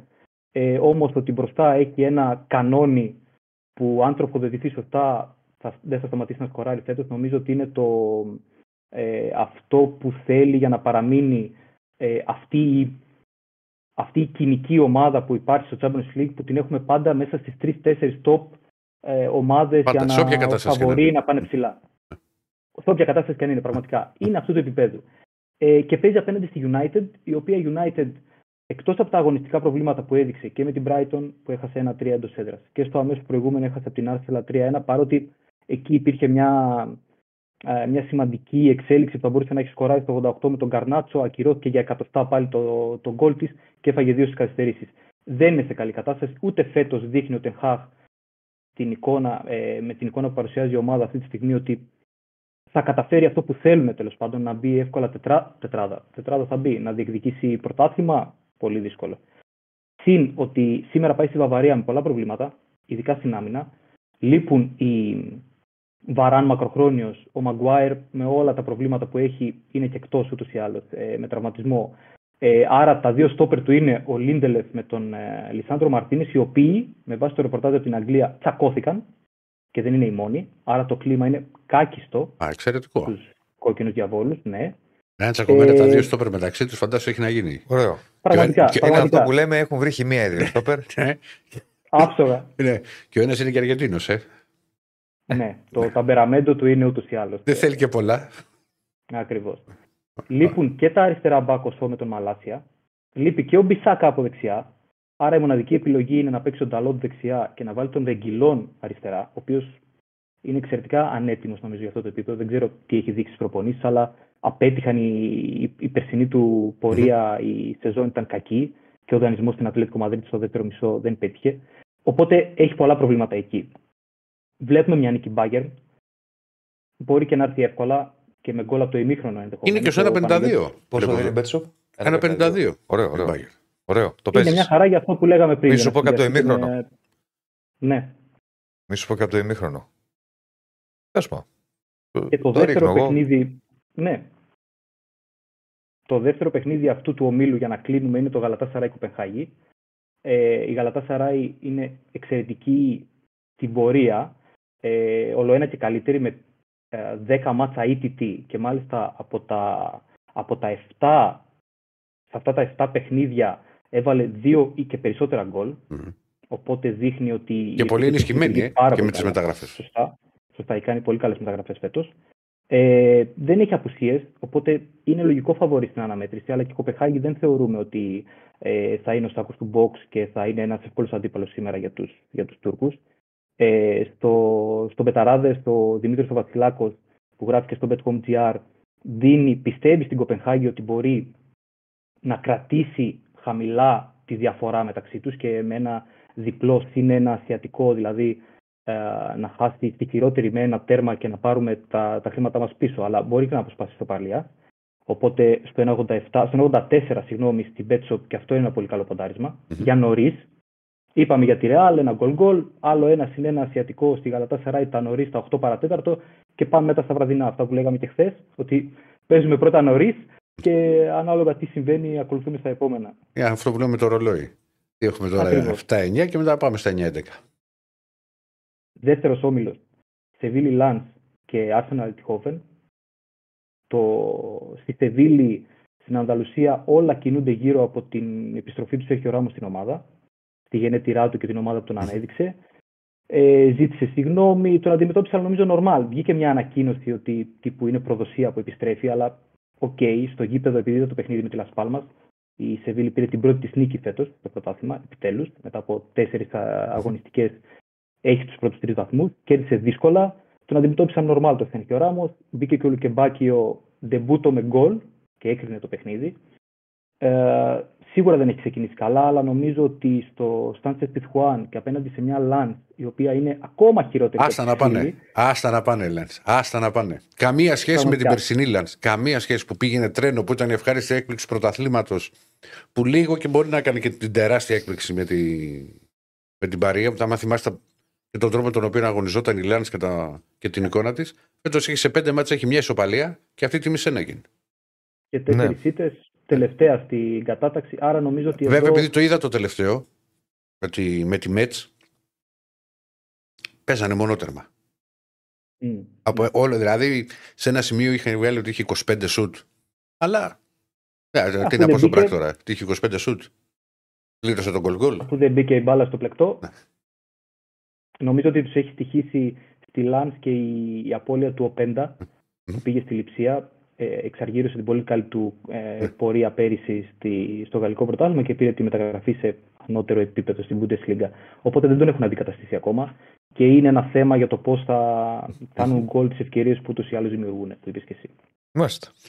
Εδώ πέρα νομίζω ότι ο Άστο της Σεβίλης το 1,92 στην Ναι. Betshop είναι επίσης μια πολύ καλή επιλογή. Δύσκολα, δεν θεωρώ ότι θα το πάρει εύκολα, αλλά πιστεύω ότι μπορεί να βοηθήσει και ο κόσμος και το ότι η Σεβίλη πήρε μια νίκη ε, ανασάρισε κάπως. Οπότε ε, και οι μεταγραφές που έχει κάνει μπορεί να τους δώσουν τη, τη νίκη σήμερα το βράδυ. Στο άλλο μάτι του ομίλου, Άρθα- το Arsenal Eindhoven, η Άση προλάβει. Εγώ προσωπικά, ας πούμε, κάτι ψηλά μπορεί να κάνω και στη μεγάλη έκπληξη. Την Διπλό. έχω, την έχω σε τρομερή εκτίμηση στην Eindhoven. φίλε. Ναι, καλή ομάδα είναι, αλλά τώρα Ε, εγώ αυτό το μάτσο δεν το αγγίζω, παιδιά. Γιατί, δεν ξέρω. Ναι, Ε, παι- όχι, πέσει λίγο. ε, ο- μόνο αυτό σου λέω. Δύο πράγματα. Είναι Ναι, πρώτο φυσικά. μάτι της Arsenal στο Champions League μετά από καιρό. Γιορτή. Στο γήπεδο. Συνήθως οι γιορτές. Η Arsenal είναι ομάδα η οποία μπορεί να σου κάνει. είναι ικανή για το καλύτερο και το χειρότερο. Δηλαδή, μπορείς στη γιορτή να μετατρέψεις σε κηδεία ποδοσφαιρική για πλάκα. Δεν το αγγίζω καν, ειλικρινά. Και εγώ θα για πω μένα ότι- είναι όλα μέσα σε αυτό. το Εγώ θα παιχνίδι. πω ότι θα το παίξω, αλλά θα πει, μας πει ο Ηλίας πρώτα. Ναι. Συμφωνώ σε αυτό που λέει και ο Διονύσης. Πολλές φορές ε, νομίζω ότι δεν θα αγγίξω σημείο. Μμμ. Δεν θα παίξω άσπρη διπλό. Θα πας σε επιλογή απορρίπτω. γκολ κτλ. Θεωρώ ότι εντάξει, η Arsenal ε, σκοράρει ούτως ή άλλως εύκολα. Ε, και είναι τώρα με την επιστροφή του Γκαμπριέλ Ζεζού μπροστά που της έλειψε τις πρώτες αγωνιστικές. Μόνο η Ενκέτια υπήρχε για εννιάρι για να παίζει στο σύστημα του Αρτέτα και έπαιζε και με το εννιάρι και βάλει και τον Χάβερτ, νομίζω σε ένα μάτ ή σκεφτόταν να βάλει τον Χάβερτ. Ε, θεωρώ λοιπόν ότι θα βάλει γκολ η Arsenal και η Eindhoven επειδή είναι μια κλασική Ολλανδική ομάδα όπως λέγαμε και για την πρωταθλήτρια της περσινής σεζόν της Φέγγινορ στα χθεσινά του τύπου ως θα βάλουμε και ως θα φάμε έχει κάνει πάρα πολύ καλή εκκίνηση και εκείνη. Ο Πίτερ Μπός τον έχω σε σε μεγάλη εκτίμηση σαν προπονητή σε ό,τι έχει καταφέρει μέχρι τώρα. Ε, να πω απλά ότι η, έχει σκοράρει 13 γκολ στα τελευταία τρία παιχνίδια που κέρδισε η Eindhoven είναι αίτητη σε 9 παιχνίδια με 8 νίκες και μία ισοπαλία. Οπότε δεν θα είναι και ψαρωμένη παρότι θα, θα βοηθήσει λίγο το κοινό αυτό γιορτινό στην Arsenal που επιστρέφει μετά από τόσα χρόνια θα πιέσει λίγο και ο κόσμος και ορμή η Arsenal έχει. Ο Μμμ. Αρτέτα έχει βάλει αυτό το στοιχείο στην ομάδα. Αλλά νομίζω ότι δεν είναι ομάδα που θα ψαρώσει, να το πούμε έτσι απλά. Οπότε ένα goal goal και over σε απόδοση 2-0-7 στην Betshop νομίζω ότι είναι καλύτερο από το να επιλέξουμε σημείο. Ακριβώς αυτή Ηρακλή- την, την ίδια επιλογή έχω. Α, ωραία. Αυτό Νόμιζα έχω, θα έχω πεις γράψει. Γιατί έγραψα το πρωί το ίδιο. Και επίσης τα τρία εντός έδρας μάτια της Arsenal στο πρωτάθλημα έχουν έρθει γκολ γκολ και over. Ναι. Οπότε νομίζω ότι είναι πάρα πολύ καλή επιλογή. Γιατί είναι, είναι αυτό το μάτι. Είναι δύο ομάδες με επιθετική φιλοσοφία. Ναι, ναι, ναι. Γιατί να ψάξω κάποιο σημείο και κάτι άλλο. Παίζω κάτι στα γκολ. Μπορεί να βγει και εύκολα, μπορεί και πιο δύσκολα, αλλά. Είναι θεωρούμε πιθανό εύκολο. πολύ. Ναι. Τρίτο όμιλο είπαμε ήδη για τη Real Madrid. Μμμ. Το άλλο παιχνίδι είναι το Μπράγκα Νάπολη. Την Μπράγκα την είδαμε και εδώ είπα στην αρχή ότι έχουμε μια, ένα σημείο προς έκπληξη. Την Μπράγκα την είδαμε και στα παιχνίδια με τον Παναθηναϊκό ότι στηρίζεται περισσότερο στη δημιουργία και στο, στο, στην ποιότητα που έχει μπροστά. Και στην ταχύτητα, γιατί έχει Ναι, θέλει, ταχύτητα. και θέλει χώρους. μπροστά. Θέλει χώρους η- Πίσω έχει θέματα, σοβαρά θέματα. Ακριβώς. Και, οι- Ναι. και οι Και στόπερ, σήμερα- έμπειροι και τα λοιπά, όμω άμα τους πιέσεις, και κυρίως οι ακραίοι μπακ. Οι ακραίοι μπακ, αν τους πιέσεις, μπορεί να τους κάνει ζημιά. Ναι, συμφωνώ απόλυτα σε αυτό. Και ο Νιακατές σήμερα ο βασικός έχασε τα προηγούμενα δύο παιχνίδια ένα αμφίβολο. Οπότε δεν ξέρουμε ε, ποιος θα τον αντικαταστήσει στο κέντρο της άμυνας και εκεί μπορεί να δημιουργηθεί ένα πρόβλημα λοιπόν. Ε, η Νάπολη όμως ε, δίνει δικαιώματα. Μμ. Έχει συμφωνώ. ξεκινήσει Δεν έχει σε τέσσερα ξεκινήσει καλά. παιχνίδια. Εγώ νομίζω ότι στην Νάπολη φέτος ο, ο παράγοντας που μπορεί να την οδηγήσει στο να μην κάνει την πορεία που έκανε πέρυσι είναι ο προπονητής. Ο Ρούντι Γκαρσιά έχω τις αμφιβολίες μου γενικά για το αν μπορεί να οδηγήσει μια ομάδα σε σταθερή πορεία που να κάνει πρωταθλητισμό και να το κατακτήσει κιόλας. Το να κάνει πρωταθλητισμό. οκ, Είναι μπορεί δύσκολο. να Είναι, φτάσει σε αυτό το είναι, σημείο είναι δύσκολο. πιστεύω ότι δεν θα το καταφέρει. Και είναι λογικό η Νάπολη ή να, α, να δίνει δικαιώματα και να έχει κάποιες ε, αποτυχίες. Ξεκίνησε με, ε, σε τέσσερα μάτια, έχει δύο παιχνίδια τώρα, χωρίς νίκη. Έχασα Μμμ. τη Λάτσιο 1-2, με την Τζένοα στη Γένοβα 2-2. 2-2. Και το γύρισε. Δεν δείχνει να ρολάρει. Ναι. Οπότε εδώ και με τον ενθουσιασμό αντίστοιχα που έχει η Μπράγκας για την ε, συμμετοχή της στο Champions League και την, ε, ε, την ποιότητα και την ταχύτητα που έχει μπροστά που είπαμε, μπορεί να πάρει αποτέλεσμα και το άσο χ σε απόδοση διπλασιασμού στο 2-0-9 και εδώ είναι θεωρώ μια πολύ καλή επιλογή με βάση το τι έχει δείξει η Νάπολη στα τελευταία παιχνίδια. Εγώ σε, σε αυτό πήγα ακριβώς την ίδια διαδρομή. Στο άλλο. Δηλαδή να σκοράρουν και δύο και να έρθει over. Και αυτό είναι πάρα πολύ, πάρα πολύ πιθανό γιατί και η Νάπολη είναι η ομάδα με επιθετική φιλοσοφία, έχει πολύ καλές μονάδες. Εντάξει, έχει τον Όσιμεν μπροστά που λε. Σίγουρα θα φτιάξει φάση. Ναι, ναι. Γιατί και τον Όσιμεν λες ένα γκολ θα το βάλει. Ναι. Ε, ναι. Μια-δύο ευκαιρίες θα τις βάλει ο, ο Σέντερφορ των Ναπολιτάνων. Ναι. Μάλιστα. Τέταρτος όμιλος. Πάμε, λίγο να, πάμε να το τρέξουμε το τέταρτο όμιλο μόνο λίγο, ναι. Ηλία μου, γιατί δεν θα. Δεν θα προλάβουμε τα υπόλοιπα. Ναι, ναι. Έχουμε σαν Βεβαίως, βεβαίως. Δεν φταίει, εμείς θα με πλατιάζουμε. Ναι. Εντάξει, ναι, κουβέντα κάνουμε. Ναι, ναι, μωρέ, ναι. Πάμε να το τρέξουμε λίγο. Λοιπόν, Μπενφίκα Σάλτσμπουργκ. Εδώ πέρα ε, ξέρουμε ότι η Μπενφίκα έχει χάσει τον Κονσάλο Ράμος. Ο, ο Καμπράλ δεν είναι ο ίδιος στο ίδιο επίπεδο με τον Πορτογάλο που έφυγε για την Παρή. Παρ' όλα αυτά όμως είναι πιο έμπειρη ε, η Μπενφίκα, μάλλον όχι πιο έμπειρη, έχει καλύτερη έδρα και η Σάλτσμπουργκ που άλλαξε και προπονητή είναι ομάδα επίπεδου Αυστριακού πρωταθλήματος. Οπότε θεωρούμε εδώ ότι θα μπουν γκολ, μπορεί να, μπορεί να κοντράρει η Σάλτσμπουργκ ε, και ταυτόχρονα να πάρει και την νίκη η Μπενφίκα. Άρα εδώ χοντρικά καταλήγουμε στον άστο και over 2,5 το 2-10. Είναι ένα σημείο που το έχουμε δώσει και στο πεταραδε mm-hmm. ε, και το τελευταίο μάτι είναι το Real Sociedad Inter. Εγώ σας είπα εξ αρχής ότι το περιμένω πώς και πώς να το δω για να δω. Να δούμε τη Sociedad, ε, βέβαια. Τη Sociedad είναι ένα πολύ ωραίο δημιούργημα του Ιμανόλο Λουαθίλ στο Σαν Σεπασιάν. Μια καλή ομάδα, συγκροτημένη, τακτικά άψογη, με καλές μονάδες μπροστά. Τα και Κούμπο, ο Ιαρθάμπαλ, πολύ καλοί παίχτε. Η Ιντερ έρχεται από τρομερή νίκη στον Τέρμπι Τελαμαντονίνα. Ε, Όμως δεν κερδίζει οι Ισπανικές ομάδες εκτός. Είναι ένα πρόβλημα αυτό. Συν ότι έχει την απουσία του Τσαλχάνογλου. Άρα, εγώ αυτό το μάτι προτιμώ να μην το ακουμπήσω στοιχηματικά. Και απλά να το απολαύσεις. Να κάτσω να το δω και να το απολαύσω και ό,τι βγει. Μάλιστα. Ηλία μου, να είσαι καλά. Σε ευχαριστούμε πολύ, Ηλία. Καλή βραδιά να έχουμε ποδοσφαιρική, αστεράτη, στοιχηματική, για να δούμε λίγο. Ξέρω να μου πεις να κατέβω νωρίς. Θα κατέβεις νωρίς. όχι, όχι, ψέματα. Τι, τι λέω; τι λέω που λέει και ο Θανελάκης; Δεν θα είμαι στο γραφείο σήμερα. Έχω ρεπό. Και δεν έχεις άδεια. Άδεια πώς να έχω; Έχει 16 μέρες. Θα έρθω, εννοώ δεν θα είμαι στο. για να καταλάβει και ο κόσμος. Ναι. Επειδή συνέχεια λέει ο κύριος Αντίπας ότι εγώ παίρνω άδειε και δεν δουλεύω. Ναι. Ο Δεσίλας πάει από τις 5.30 6 στο γραφείο. Τα λέω καλά, κύριε Κωνσταντίνα; 6. Ε, ναι, Κάντο 6 και 4. 6, όχι. 6 ώρα πιάνω βάρδια. Ναι, ναι πιάνεις βάρδια. Ο κύριος Αντίπας έχει το 12-2. Οπότε θα έρθει ό,τι ώρα θέλει. Γι' αυτό του λέω, έλα νωρίς να δούμε μπάλα.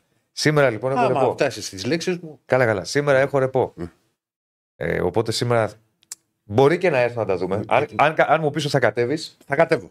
Θα έρθω και εγώ τότε να τα δούμε και να. Τα βραδινά, όχι από τις 8 παρατέταρτο. Όχι, 8 παρατέταρτο, θα τα δούμε σπίτι. Είπαμε. Έχουμε ρεπό και θα πηγαίνουμε. Θα πάω άκα, γιατί έχεις τη συνέντευξη τύπου Καλά. ο coach; Πού πες, ότι 5 ώρα είναι. Ναι, θα πάω από το σπίτι, θα κάνω τι να κάνω. Άμα θες, έλα σε μένα. Όχι, όχι, να με δει και λίγο το σπίτι, ρε φίλε. Να με δει και λίγο το σπίτι. Γιατί του έλειψες; Εντάξει, έχω και δουλειές να κάνω. Ποιο όλο δουλειές έχεις. Είναι αυτό το πράγμα; Καταρχάς έχουμε και ένα site, όπως λέμε. να το πούμε και εδώ, το λέμε στο ραδιόφωνο. Και δεύτερον, ρε φίλε, στο τέλος της ημέρας δεν πρέπει να κάνουμε και καμιά δουλειά στο σπίτι. Τι να μαγειρέψεις; Να μαγειρέψω, ναι. Τι θα φάω; Ποιος θα τα φτιάξει, η γειτόνισσα; Σε επιχειρηματίε, σε πάρει. Ε, ε, από ένα μαγαζάκι έξω. Κοτόπουλο θα πάρεις στο ναι, τέλος. Εντάξει. Δεν μαγειρεύεις εσύ; Τι κάνω εγώ; Μαγειρεύεις καθόλου; Εγώ. Ναι. Όχι, μόνο μακαρονάδα μπορώ να σου φτιάξω. Καλά. Μόνο μακαρονάδα. Και... Σε ποιο απόψινό παιχνίδι θα μπουν τα περισσότερα γκολ μετά τι μακαρονάδες του Ηρακλή; Τι έχουν ψηφίσει. Arsenal Bayern United 33%, Arsenal Eindhoven 43%, Benfica Salzburg 24%. Στο Arsenal Eindhoven λένε θα μπουν τα περισσότερα γκολ. OK. Okay. Το βλέπω μεγάλο γκολ over. Από ό,τι φαίνεται και όλος ο κόσμος. Like στο βίντεο, subscribe στο κανάλι. Μέσα στην Αθήνα κάνεις business Διονύση, μου λέει ο Δάκης Αρδίζογλου. Business κάνω Δάκη Αρδίζογλου. Δεν ξέρω με τα πιγκάλ αν κάνω business. Έτσι, με τα πιγκάλ δεν κάνω. Ο Δάκης ο Αρδίζογλου, θυμάσαι. Ναι, ναι, ναι. 200.000 εγγραφές ίσον μπόγκρι, μας λέει και Στέφανος. Και Άρα... Στέφανος δεν ακούγεται σήμερα. Ξέρω τι έχει πάθει. Και σήμερα του έχω φερθεί με, με στοργή και προδέρμη. Ε, πάμε να ανεβάσουμε τα like. Είπαμε θέλουμε 500 οπωσδήποτε. Θα τα φτάσουμε πιστεύω. Ε, και πού πάμε; Στον κύριο Αντίπα πάμε. Πάμε, πάμε. να δούμε τι έχει ο Ολυμπιακός. Λοιπόν, μ' άρεσε, έχει βάλει και πανηγυρική φωτογραφία. Μπράβο, Στεφάνε. Μπράβο. Α, η κυρία Πανούτσου. Μάλιστα. Λοιπόν, ε, έχουμε και λέμε. Ολυμπιακός, εντάξει και σε τελική ευθεία. όλοι σκέφτονται το πλάνο του, α, του Μαρτίνεθ. Ο ίδιος θεωρώ ότι έχει καταλήξει ότι έχει στο μυαλό του την ομάδα η οποία θα υποδεχτεί τη Φράιμπουργκ σε ένα παιχνίδι πέρα για πέρα α, σημαντικό, αλλά δεν το λες ότι όλα θα κρυθούν, είναι πρώτη αγωνιστική. Αυτό όμως που έχω να πω είναι ότι, είπα και χθες, η Φρέμπουργκ θα δει έναν άλλον Ολυμπιακό σε σχέση με το περσινό μάτς, το οποίο είχε γίνει η ίδια εποχή 15 Σεπτεμβρίου. Αυτό ότι οι Γερμανοί είχαν κερδίσει 0-3. Τώρα όμως ο Ολυμπιακός είναι εντελώς διαφορετικός, είναι με νέο προπονητή που έχει ξεκινήσει πάρα πολύ καλά και με εντελώς διαφορετική ενδεκάδα και με μονάδες. Θυμίζω απλά μόνο ότι στο περσινό μάτς, στο αρχικό σχήμα έπαιξαν για 45 λεπτά ο Ρέτσος, από την ομάδα που θα υποδεχτεί τους ε, Γερμανούς. Ο Μασούρας, ο Μπιέλ και είχε μπει αλλαγή ο Ελαραμπή. Είχαμε κάνει χθες και την κάρτα. Και την κάρτα. Είχαμε παρουσιάσει. Λοιπόν, Είχες, δηλαδή. Εντάξει. Με Ναι, ναι. Ε, είδε ο κόσμος χθες ε, την τις- ενδεκάδα τις η οποία. τεράστιες αλλαγές. Ναι, με Ουίτζο και Μπόλερ και όλα αυτά. Α, αυτό που βλέπω εγώ είναι ότι θα πάει για. να- Έχει ένα προβάδισμα στο αριστερό άκρο ο Ορτέγκα τι του κίνη. Δεν νομίζω να, να προβεί ο Μαρτίνη σε πάρα πολλές αλλαγές να προχωρήσει γιατί έχει τη δυνατότητα να κάνει το rotation επειδή ακολουθεί το μάτι με την Κυφσιά με όλο το σεβασμό στην Ε, ε, καλά. φώτιστη ομάδα. Προφανώς. Αλλά δεν είναι ότι ακολουθεί ένα πε- πολύ δύσκολο μάτι στο ελληνικό πρωτάθλημα. Δεν έχει Δεν- derby. Δεν έχει derby ή δεν έχει ας πούμε, μια δύσκολη έξοδο που να αρχίσει να το σκέφτεται ότι. Ε, πώς, πώς να διαχειριστεί τα μάτς. Νομίζω ότι μεγαλύτερο rotation θα δούμε στο μάτς με την Κηφισιά. Δεν βλέπω, αν και έχει ακουστεί, και έχει ακουστεί έντονα να πούμε ότι ε, μπορεί να παίξει με τριάδα και με τον Ιμπόρα για να κερδίσει και σε ύψος και για να σταματήσει ή να μπερδέψει τους τους Γερμανούς, γιατί θα δουν. Σίγουρα θα έχουν κάνει σκάουτινγκ σε όλα τα παιχνίδια του Ολυμπιακού. Ο Ολυμπιακός έχει παίξει μόνο κατά διαστήματα με τρεις στο, στον άξονα.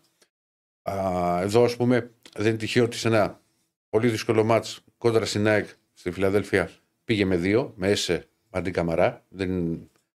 Το ότι κάποια στιγμή στο μάτς μπήκε και ο Ιμπόρα και το γύρισε σε τρεις είναι άλλο ο Παπαευαγγέλιο. Ήθελε εκείνη να, να κρατήσει το 1-1 και άμα μπορούσε σε μια κόντρα να πάρει την νίκη. Ε, να πω επίσης, γιατί τα ξεχνάω αυτά και είναι και πολύ σημαντικό, υπάρχουν ακόμα εισιτήρια, όχι πάρα πολλά, αλλά υπάρχουν και μπορεί να τα προμηθευτούν οι φίλοι του Ολυμπιακού και όσοι ενδιαφέρονται να βρεθούν αύριο βράδυ στο, στο Καραϊσκάκι και μέσω ίντερνετ, αλλά α, και από τα εκδοτήρια. Γιατί και οι Γερμανοί θα έρθουν λιγότεροι από όσο αρχικά α, υπολόγιζε η γερμανική ομάδα και έχει ζητήσει. ε, Θα είναι περίπου 600 φίλοι της της Φράιμπουργκ στο, στο κήπεδο. Οπότε θα υπάρχουν ακόμα εισιτήρια. Θεωρώ ότι θα εξαντληθούν και θα είναι κατάμεστο. Α, το γήπεδο. Και τώρα που θα, που θα περιμένω βέβαια το, και τη σημερινή προπόνηση που είναι και πολύ σημαντική γιατί είναι και η τελευταία εγώ νομίζω ότι θα πάει εδώ με την ίδια, την ίδια συνταγή όπως έπαιξε στη Φιλαδέλφια. Απλά ο Ορτέγκα βλέπω αντικίνη και βλέπω Μπιέλα την Ποτένσε γιατί είναι ξέρετε να παίξει δεύτερο σε ρημάτσο Ποτένσε. Βέβαια δεν το περίμενε και για τη Φιλαδέλφια και έπαιξε οι υπόλοιποι θέσεις, εγώ προσωπικά τις βλέπω ίδιες Ναι. Δηλαδή, ότι δεν θα, ότι δεν θα κάνει κάποια, κάποια αλλαγή. Υποδέχεται τη Φράιμπουργκ, η οποία είναι περίεργη ομάδα. Ενώ ξεκίνησε με δύο νίκες στην Bundesliga, ακολούθησαν δύο βαριές ήττες. Έχασε 5-0 από τη Στουτγκάρδη και τη γύρισε το ματς η Ντόρτμουντ. Θα μου πεις η Ντόρτμουντ, αλλά το γύρισε. Ότι ήταν 2-1, το ημίχρονο έληξε 2-4. Το γεγονός ότι είχε δεχτεί σε δύο ματς 9 γκολ, καταλαβαίνεις ότι κάτι δεν πρέπει να λειτουργεί και καλά στο αμυντικό κομμάτι. Προφανώς. Ε; Προφανώς. Είναι 9 γκολ. Θα μου πεις τα 4 από την Dortmund, αλλά και πάλι είναι πολλά τα, είναι, είναι πολλά τα γκολ. Νομίζω ότι ο Ολυμπιακός θέλει. Είναι, είναι σημαντικό το μάτς αυτό που είπα στην αρχή. Απλώ θα πω ότι αν κερδίσει τη Φράιμπουργκ, μπαίνει πολύ δυνατά στον όμιλο. Όχι γιατί για να συνεχίσει απλά στην Ευρώπη μέσω της τρίτης θέσης, για να διεκδικήσει κάτι καλύτερο. Και το κάτι καλύτερο είναι να προκριθεί α, στην επόμενη φάση του Europa League Ω πρώτος ή. εγώ, να... ναι, αλλά εγώ, έχεις προ- πει. εγώ Ναι. προσωπικά πρώτος. Δηλαδή δεν υπάρχει τώρα να παίξουμε με παιχνίδι. ναι, ρε παιδί μου, αλλά πρόσεχε, θα σου ξαναπώ. Ναι. Άσε τι λέμε εμείς. Ναι, άσε, Εμείς ναι, μπορεί να εννοείται. θέλουμε να πάρει και ευρωπαϊκό. Η ομάδα, Ναι. το πιστεύω αυτό που σου λέω, η ομάδα δεν θα πει πάω να βγω δεύτερη. Α το καλύτερα να βγω τρίτη για να πάω Όχι, όχι, στο όχι, όχι. conference. Όχι, Κατάλαβες. συζητήσεις. Άλλο εμείς. Άσε που εγώ λέω ότι είναι το καλύτερο το 1-3 από το, το, το να βγει κάποιος δεύτερος. Αλλά αν κερδίσει τη Φράιμπουργκ, που το εύχομαι, Παίρνει πολύ δυνατά ο Ολυμπιακός. Γιατί μετά πηγαίνει στη Σερβία. Και πηγαίνεις με άλλον αέρα στο, στο μάτ κόντρα σε θεωρητικά πιο αδύνατη ομάδα του ομίλου. Που είναι άσχημο για τον Ολυμπιακό. Ότι πει το πρώτο της μάτς εκεί, ξέρεις, στο, στην έδρα της που δεν θα είναι τελειωμένη, που δεν θα είναι απογοητευμένη.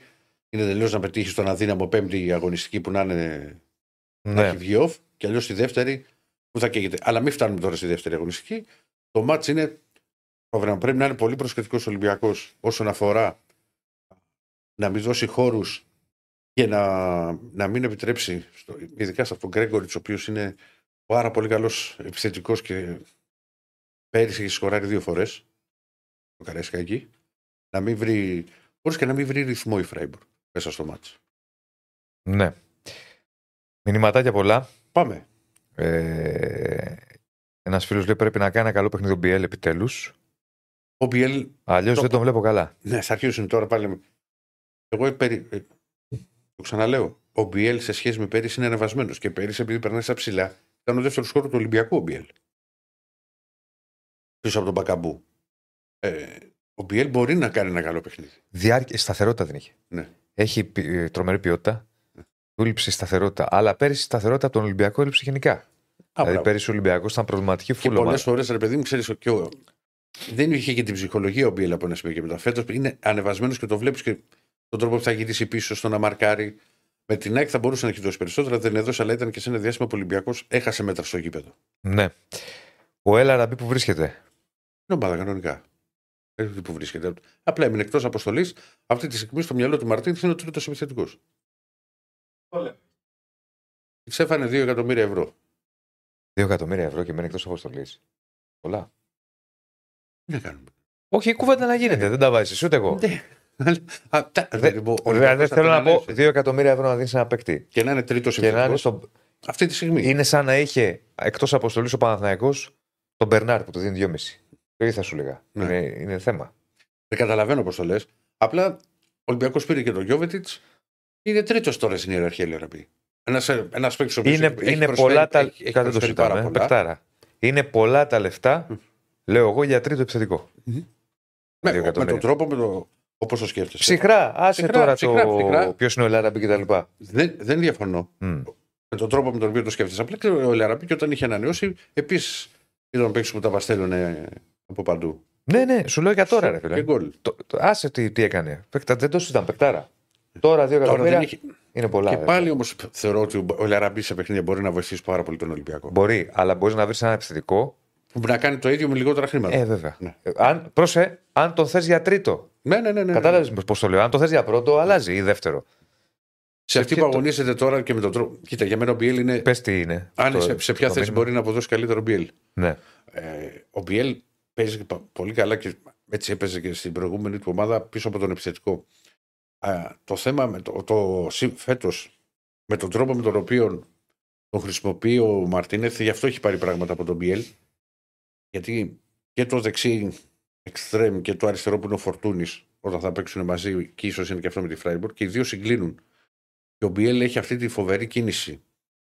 Να συγκλίνει από δεξιά και να σουτάρει με το αριστερό. Θυμίζω το σουτ με την Γκένγκ που πήγε στο δοκάρι, θυμίζω το πολύ δύσκολο γκολ που έβαλε με τον Πανσεραϊκό.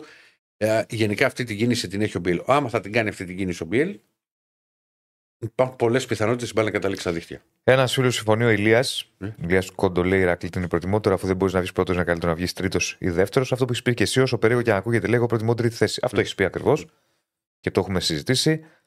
Ε, ο Ελαραμπή πρέπει τουλάχιστον να παίξει με την κυφσιά βασικός, λέει κάποιος άλλος. Η ομάδα δείχνει ότι έχει επιτέλους πράγμα προπονητικό και οικογενειακό κλίμα. Και Ισχύει. εσύ τα έχει πει αυτά, ειδικά για το Ισχύει, οικογενειακό ισχύει. κλίμα. Το κλίμα έχει φτιάξει πάρα πολύ στην ομάδα. Καμία σχέση με πέρυσι. Ναι. Καμία σχέση με πέρυσι. Ε, κάτι πέταξε ο κύριε Στέφανο και δεν κατάλαβα. Περάσαμε τα 800 άτομα, 290 like. Πάμε δυνατά. Ναι, πάμε να φτάσουμε τα 500 like. Κύριοι, Έχεις κατεβάσει τον πύχη. Για χιλιάρικα μου λέγει στην αρχή. θα, θα τα ξαναπάμε. φτιάξεις, Θα, θα τα πάμε ξαναφτιάξεις στο χιλιάρικο. εκεί. Τώρα, αφού πόσα έχουμε, 2,92. 2,92. Πάμε στα 500. Και βλέπουμε. Ε, χιλιάρικο θα είναι σίγουρα μετά. Τώρα σου λέω για το live. Ω, Ο Μπιέλ έχει μόνο αριστερό πόδι και πλέον όλοι μαρκάρουν μόνο το αριστερό. Το έχει καταλάβει, λέει, τη γνωστή κίνηση που κάνει, λέει κάποιος άλλος. Αντίπα αλάνι για πάντα στο λιμάνι, λέει ένας άλλος. Λες και παίζουν. Ναι. Λες και τη φανέλα και αυτά. Ναι, Τον ευχαριστώ το φίλο. Θα μ' αρέσουν αυτά. Τι; Τον ευχαριστώ. Είσαι, ε, μα το βγάζει εντάξει, φίλε. Άγνω και την Κάνε και ένα γάβρος έτσι. είναι. Έχουμε πάθει. Ρε και Λοιπόν. Στέφανε, το έχεις σίγουρα. Τάζω.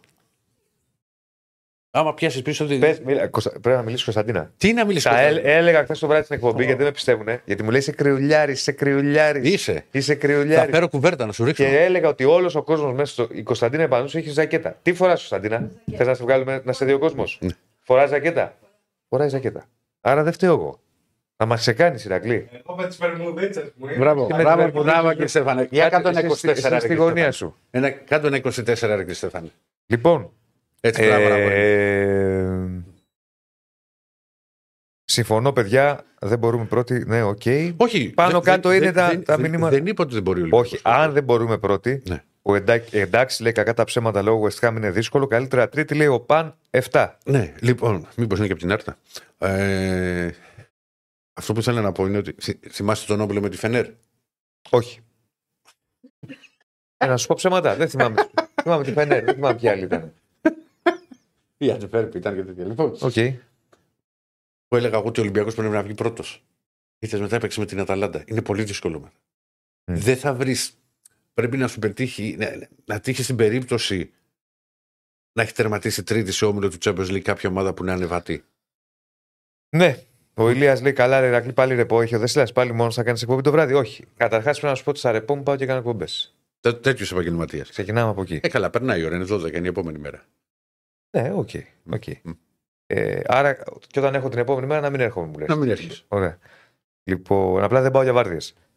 Λοιπόν, έχεις κάτι άλλο από Ολυμπιακό; Κάτι Αύριο άλλο δεν για έχω. εντεκάδα. Θα Αύριο πούμε. το περισσότερο σου είπα ότι. Είναι- Εντάξει, Απλά θα τα πούμε λίγο πιο αναλυτικά. Ναι, θα, Να θα δούμε γίνει και και σήμερα. συνέντευξη τύπου, θα γίνει τελευταία προπόνηση, έχει πράγματα Ναι. Από το Αγρίνιο είναι ο φίλος, πάντως όχι από την Άρτα. από το αγρίνιο. Πολύ Κοντά ωραία. έπεσες. Ε, καλά, Λοιπόν, πού πάμε, πάμε Παναθηναϊκό. Μια ψυχή Ρίχτω, κύριε Στέφανε. έφυγε από το αγρίνιο για να γυρίσει Αθήνα και, κατα... και κατάλαβε ότι πήγαινε λάθος και είδε ταμπέλα Γιάρτα. Ναι, το, αυτό είχε γίνει το 2000. Είχε γυρίσει ο Παναθηναϊκός στον Πανατολικό με ανατροπή Ναι. με Μπέρ Καρέλη. Άρα, Είχαμε ακούσει, είχαμε ακούσει και διάφορα Ναι. στα δημοσιογραφικά για τη Μαγκούρες. Ο Νικολογιάννης που είναι, μου λέγανε. μου λέγανε κάτι τέτοια εκεί από κάτω την κερκίδα. και στο γυρισμό είχαμε πράγματι είχαμε πάρει λάθος δρόμο και βλέπω κάποιο στην ταμπέλα Πάρτα Γιάννα και λέω. Πού πάμε; Στα σκοτάδια. Είχαμε μπερδευτεί. Τέλος πάντων, συμβαίνουν αυτά. Φτάσαμε Αθήνα 6 το πρωί. Κωνσταντίνο, το καταλαβαίνεις ότι. Συμβαίνουν Χάθηκαν. αυτά. Τι, όχι, δεν συμβαίνει. Δεν οδηγούσα εγώ. Ναι, δεν πήγαινες ρε φίλε, να μπερδευτείς ότι από το Σάλτσμπουργκ πήγες. Δεν Στη οδηγούσα. Βιέννη. Ε, δεν οδηγούσα εγώ να σου πω. Έρθει και χάζευα εκεί στο κινητό, κάτι έστελνα, κάτι ξέρεις δουλειά. Έχει στο κινητό. Έπαιρνα να στείλω πράγματα και βλέπω κάποια Άρτα Γιάννα. Ναι, αλλά πώς είχες μπαταρία; Είχα μπαταρία, είχα μπαταρία. Λοιπόν. Όπως βλέπετε τώρα δεν κρατάει καθόλου το κινητό, δεν κάνει 7 Διονυσάκης. Ναι. Ε, γιατί έχει 16%. Πιάσε και το κινητό τώρα από το Να φώτισμα. το πιάσω. Θα βγάλω Μπράβο. το πλάνο όμω για να το Να, πιάσω. σε, να με βάλει μονό. Βάλε με μονό. Δώσε, Για βάλε μόνο. δώσε μου και εδώ να τη δώσω. Έλα. Τι, το... Και πιάσει το κινητό σου, παρακαλώ. Α, το πιάσω. ρε φίλε. Ευχαριστώ, φίλε μου. Μισό λεπτό. Λοιπόν, πάμε. Πόσο είσαι; Έλα, δώσε το τώρα. Δώσε. το. Ω, 68 για Ναι. τα ψηλά. Λοιπόν, πάμε Παναθηναϊκό που υπάρχει το μάτς φυσικά με τη Villarreal σε ένα ΟΑΚΑ το οποίο θα είναι κατάμεστο. Βλέπετε και την ανάλογη φωτογραφία που έχει βάλει η Κωνσταντίνα πάνω σου. Ε, Κωνσταντίνα, εσύ δεν έβαλες. Το κατάλαβα. Λοιπόν, ε, είναι καταρχάς μια και λέμε για το ΑΚΑ. Γιατί κύριε Στέφανος έχει βάλει λίγο βόμβα. Μπερνάλ. Όχι, ο Κριστέφανος μπορεί να έχει βάλει το ΑΚΑ από το 96 χωρίς και παστρό. Πρόκαλα τραβά. λοιπόν, πλάκα σου κάνουμε, κύριε Στέφανε, αλλά θα μπορούσε να συμβεί. Ναι. Λοιπόν, πάμε να πούμε ότι καταρχάς, μια και βλέπουμε το ΑΚΑ, Ναι. θα έχει πολύ κόσμο. Ε, είναι λίγα τα εισιτήρια τα οποία έχουν απομείνει. Πιστεύω ότι ένα 60 θα το έχει. Μπορεί και λίγο παραπάνω. Ε, Το Ολυμπιακό Στάδιο. Άλλωστε, μην ξεχνάμε ότι πρέπει να έχει και κάποια κενά και για λόγους ασφαλείας, αλλά και για τους φιλοξενούμενους οπαδούς. Οπότε είναι ένα δεύτερο σερή παιχνίδι στο ΑΚΑ που ο Παναθηναϊκός θα έχει τον κόσμο του ε, και θα είναι μια μεγάλη ευρωπαϊκή βραδιά, τουλάχιστον σε επίπεδο κλίματος. Σε ένα γήπεδο που τα έχουμε ξαναπεί, έχει συνδεθεί πάρα πολύ με τον Παναθηναϊκό. Όχι μόνο τον Παναθηναϊκό, αλλά έχει παίξει πάρα πολλά χρόνια ο Παναθηναϊκός σε αυτό και έχει συνδεθεί με μεγάλες ευρωπαϊκές βραδιές του παρελθόντος για το τριφύλι. Αυτή η εικόνα που βλέπετε, η φωτογραφία είναι από το πρόσφατο μάτς με την Μπράγκα. Κάπως έτσι, ανάλογη εικόνα θα έχει και το, παιχνι... και το ΑΚΑ αύριο. Σήμερα συνέντευξη τύπου το απόγευμα, Γιωβάνοβιτς ε, και του ε, προπονητή της Villarreal, προπόνηση. Θα μάθουμε την αποστολή. Δεν θεωρώ ότι θα πάμε σε κάτι extreme. Μμμ. Δηλαδή, καταρχάς, το, το μόνο πρόβλημα έχει να κάνει με τον Βαλιάνιδη, ο οποίος δεν θα παίξει. Αν δεν προκύψει κάτι σήμερα. Ε, μ, δεν νομίζω ότι θα πάμε σε, σε πολλές αλλαγές. Θα κάνουμε περισσότερη ανάλυση αύριο. Αλλά, εν πάση περιπτώσει, νομίζω ότι θα δούμε Μπρινιόλι κάτω από τα δοκάρια. Η μία αλλαγή που είναι δεδομένη γιατί λείπει ο Χουάνκαρ είναι ο Μλαντένοβιτς. Ο Χουάνκαρ είναι τιμωρημένος, θα παίξει ο Μλαντένοβιτς. Δεξιά κότσιρα, ο Σέκεφελντ με τον Μάγκρουσον, οι δύο στόπερ. Δεδομένο θεωρώ του Ρούμπεν στη μεσαία γραμμή. Δεδομένο θεωρώ του Μπερνάρ στη μεσαία γραμμή και εκεί παίζεται μια θέση τώρα. Θα είναι ο Βιλένα, θα είναι ο Αράο, θα είναι ο Τσέριν. Θα δούμε που θα καταλήξει. Αν με ρωτήσεις την άποψή μου, εγώ θα βάζα Τσέριν. Γιατί σε σχέση με τους υπόλοιπους δύο, αυτή τη στιγμή ο Τσέριν Μμμ. έχει την περισσότερη ένταση και τα περισσότερα τρεξίματα στο, στο παιχνίδι του. Ωραία η φανέλα. Λοιπόν, ε, δεν ξέρω πού θα καταλήξει ο Ιβάν Γιωβάνοβιτς. Σε- Είναι, αυτέ, νομίζω ξαναλέω ότι και Ρούμπεν και Μπερνάρ θα είναι μέσα και μία θέση θα παιχτεί. Μαντσίνη Παλάσιο στα άκρα. Εντάξει, μήπως θέλει το Βιλένα για περισσότερα τρεξίματα. Ναι, αλλά αυτή τη στιγμή δεν έχει τόσα τρεξίματα ο Βιλένα όσα έχει ο, ο Τσέριν, που έχει παίξει λιγότερο βέβαια, Μμμ. αλλά όποτε παίζει βγάζει περισσότερη ένταση. Ο Βιλένα δεν έχει κάνει και Εντάξει, προετοιμασία με τον Παναθηναϊκό. Τα βλέπεις και, βλέπεις και όλα και τα παιχνίδια, τα βλέπεις Ναι. από κοντά. Δεν βγάζει τόση ένταση α, ακόμα. Είχε βγάλει πολλή ένταση με την Τνίπρο. Μμμ. Τώρα δεν ξέρω. Θα δούμε. Κορυφή επίθεση επίσης παίζει μια θέση. Ε, Και θα ήταν ωραίο να βάλουμε και ένα Πόλ, κύριε Στέφανε. Ποιον θα επέλεγε ο κόσμος. Ανάμεσα σε Σπόραρ και Ιωαννίδη. Δηλαδή, Φώταρο. Ε; Το φώταρο. πιο. εσύ θες το φώταρο. Άλλος μπορεί να θέλει το Σπόραρ. Το σπόραρο. Α δούμε λίγο πώς πάει αυτό. Σε ποιο απόψινο παιχνίδι θα μπουν τα περισσότερα γκολ και να το, Το να το κλείσουμε. λήξουμε, να το κλείσουμε. Και να πάμε βάλει ένα πολύ ωραίο. Ποιο, επι- ποιον επιλέγει ο κόσμος, αν θέλει βασικό Ιωαννίδης Σπόραρ. Εγώ δεν, δεν ξέρω ποιο θα βάλει, γιατί ο Γιωβάνος θεωρείς άξιου και τους δύο και μία θα παίζει ο ένας, μία θα παίζει ο άλλος. Άντεξε, περισσότερα γκολ- άντεξε το Arsenal έτσι κόβε. Άσανα Τυχόβεν 43%, United 33% με την Bayern, Benfica Salzburg 24%. Έλεγα λοιπόν ότι ε, δεν, δεν έχει αποφασίσει ακόμα ο Γιωβάνοβιτς. Εγώ θα βάζα σπόρα. ρε. Και γιατί είναι πιο φρέσκος. Και τώρα θα έρθει το μήνυμα. Είναι δυνατό, ρε Δεν Διονύση. πάει να έρθει και ό,τι θέλει. Είναι, ρε Διονύση; Εντάξει. Και γιατί είναι πιο φρέσκος και γιατί είναι πιο έμπειρος σε τέτοιου τύπου καταστάσεις. Και θα ήθελα το φω, το φω των Ιωαννίδη να έρθει αλλαγή. Να έρθει από τον πάγκο. Οκ. Να δούμε πώς θα είναι το παιχνίδι και να μπει μέσα να, να αλλάξει καταστάσεις. Αυτό πιστεύω εγώ. Μμμ. Είναι δική μου η άποψη. Δεν ξέρω τώρα πώς ε, ο καθένας το βλέπει και κυρίως, όχι ο καθένας, πώς το βλέπει ο προπονητής. Έχει μελετήσει πάρα πολύ την ε, Villarreal ο Γιοβάνοβιτς, η, η ομάδα. Έχει γίνει κατασκοπία. Έχουν δείξει βίντεο στους ποδοσφαιριστές. Έχει γίνει απαιτούμενη ανάλυση. Ε, και. Ό,τι ο Ανίδαρο. Σκόραρ. Σκόρα. Σκόρα. Βάλε σπόραρ τώρα. Άλλαξε το. Κύριε Και βάλτε το Στέφανε, σπόραρ και Στέφανε γιατί. τα- Εντάξει, Ναι. κύριε Στέφανε. Ωραίο, αλλά για το τσίλι. λοιπόν. Έληξε και αυτό το. Είσαι μύστης. Έληξε και αυτό το. Το, το πόλ. Σκόραρ. Ναι. Βάλε κανονικά, Στέφανε. Βάλε κανονικά και Στέφανε. Πότε ο Ιωαννίδης σπόραρ. Ωραίο. Και το, μ' αρέσει και το Ιωαννίδη και το σκόραρ, αλλά. Άκου που σου λέω. Λοιπόν. Ε, τι έλεγα, με, με έχει κάψει τώρα. Α, έλεγα ότι Σέκαψε, έχει αναλυθεί σέκαψε. πολύ η Villarreal, έχουν δει βίντεο οι παίκτες. Έχουν σταθεί στα δυνατά σημεία και αδυναμίες. Αύριο θα κάνουμε κι εμείς μια μικρή ανάλυση με κάρτες για το τι πρέπει να πετύχει, πρι- τι πρέπει να προσέξει ο Παναθηναϊκός με τη Villarreal. Μμμ. Η Villarreal είναι μια ομάδα που πρώτον δεν είναι στην καλύτερη της κατάσταση. Είναι σε περίεργη. Έχει αλλάξει προπονητή, δεν έχει αλλάξει πρόσωπο, έχει προβλήματα. Ε, με την Αλμερία έκανε ανατροπή, δεν ήταν καλή. Είχε θέματα. Είναι όμως και μια ομάδα που πρόπερση πήρε το τρόπαιο. Πήρε το Europa.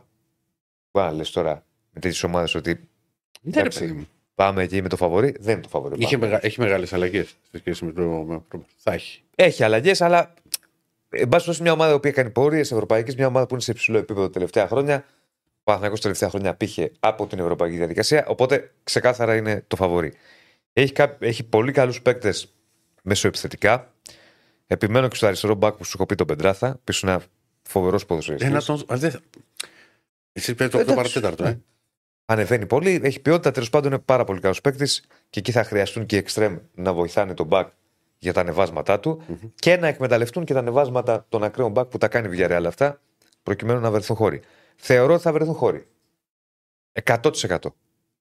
Τι πρέπει λοιπόν ο Παναθηναϊκός εντάχει και θα πούμε περισσότερο αύριο. Πρώτον, δεν το συζητάμε ότι θα πρέπει να είναι ε, σχεδόν αλάνθαστος. Μμμ. Δηλαδή, θυμίζω ότι στην Πορτογαλία, στην Πράγκα, είχε δεχθεί γκολ ο Παναθηναϊκός από πλάγιο. Το θυμάσαι; Ναι, Δε, αυτά απαγορεύονται. Δεν μπορεί να το κάνει. Κατάλαβες. Σε αυτό το επίπεδο. Ναι, τέτοιου τύπου λάθη τα πληρώνεις. Μπορεί να ακούγεται, ξέρω εγώ, εντάξει, όλο Εν τω αυτό μετα- λέμε. ε, ε, εν τω μεταξύ, κοίτα να δεις τώρα. Ίδιο γκολ έχει φάει. ε, Η Δέχτηκε ΑΕΚ, η η ΑΕΚ ΑΕΚ. από την Adverb. Μοιάζει και τον γκολ που δεχτήκαμε εμείς στο μάτι με την ΑΕΚ. Ναι. Το πλάγιο που άλλαξαν τις πάσες. Βέβαια, είχε διαφορά γιατί ε, τόσο στο στο δικό σας το παιχνίδι όσο και στο ΑΕΚ Adverb έπιασαν όλη την άμυνα στον ύπνο. Δεν με Πήγε πείραξε το σκόραρ για το Ιωαννίδαρο. Δεν με πείραξε. Στο- Α, Απλά, Απλά κρατάμε- επειδή υπάρχουν κάποιοι οι οποίοι είναι Ε, κρατάμε, κρατάμε και ένα επίπεδο. κακεντρεχείς και θα λένε την αυτά κοροϊδεύετε τους παίκτες. Α το ξέρω τι σου λέω. Λοιπόν, τέλος πάντων. Ε, ε, για τον Γιώργο τον Άδη που λέει Στέφανη, υπομονή αγόρι μου, με τον περίεργο που έχεις μπλέξει. Ε, λοιπόν, έλεγα ότι θέλει πολύ προσοχή. Να προσέχει Παναθηναϊκός. Για μένα πρέπει να πάει σε ένα ισορροπημένο παιχνίδι. Πρωτίστως να μην δεχθεί γκολ. Να προσέξει πάρα πολύ. Όχι φτηνά λάθη. Όχι καταστάσεις τέτοιου τύπου όπως με την Μπράγκα από πλάγιο γκολ. Ε, ε, προσοχή μεγάλη. Να σου γίνω φούρναρης. Ναι, δεν θα με αφήσεις να τα Πάνω από Γιάννενα. Ε. Ε; πες. Όλο αυτό λέμε, ρε Διονύση. Ε. Ρε Διονύση, όλο να προσέχουμε. Γκολ θέλουμε να βάλουμε. Ωραία, πάμε και στο υπόλοιπο. Πάμε και στο Στον υπόλοιπο. γκολ. Θα βρε- Σίγουρα θα δώσει χώρους η Villarreal γιατί θα βγει ψηλά και είναι τε- το στυλ της τέτοιο. Πρέπει ο Παναθηναϊκός στις ευκαιρίες που θα του παρουσιαστούν να τις εκμεταλλευτεί. Δηλαδή, αυτά τα παιχνίδια είναι παιχνίδια που λες: Έχω τρεις ευκαιρίες. Πρέπει τη μία να την εκμεταλλευτώ. Γιατί το λέω αυτό; Με την Μπράγκα και στο εκτός ο Παναθηναϊκός είχε ευκαιρίες με μεγαλύτερη του Σπόραρ. Οκ, όλα μπαίνουν, όλα χάνονται, αλλά μην γίνει και συνήθεια. Και εδώ στην Πορτογαλία πάλι είχε ευκαιρίες. Και πριν το γκολ, πριν δεχτεί το γκολ και μετά. Σε αυτά τα μάτς, όταν σου δίνουν τέτοιες ευκαιρίες, πρέπει να τις εκμεταλλευτείς. Δεδομένα θεωρώ ότι η Villarreal θα δώσει χώρου, θα βρει χώρους ο Παναθηναϊκός. Το θέμα είναι να τους εκμεταλλευτεί. Ε, θα δούμε. Θα δούμε. Ε, τι θα γίνει, έχει αναλυθεί πάρα πολύ. Πάει καλά προετοιμασμένη ομάδα.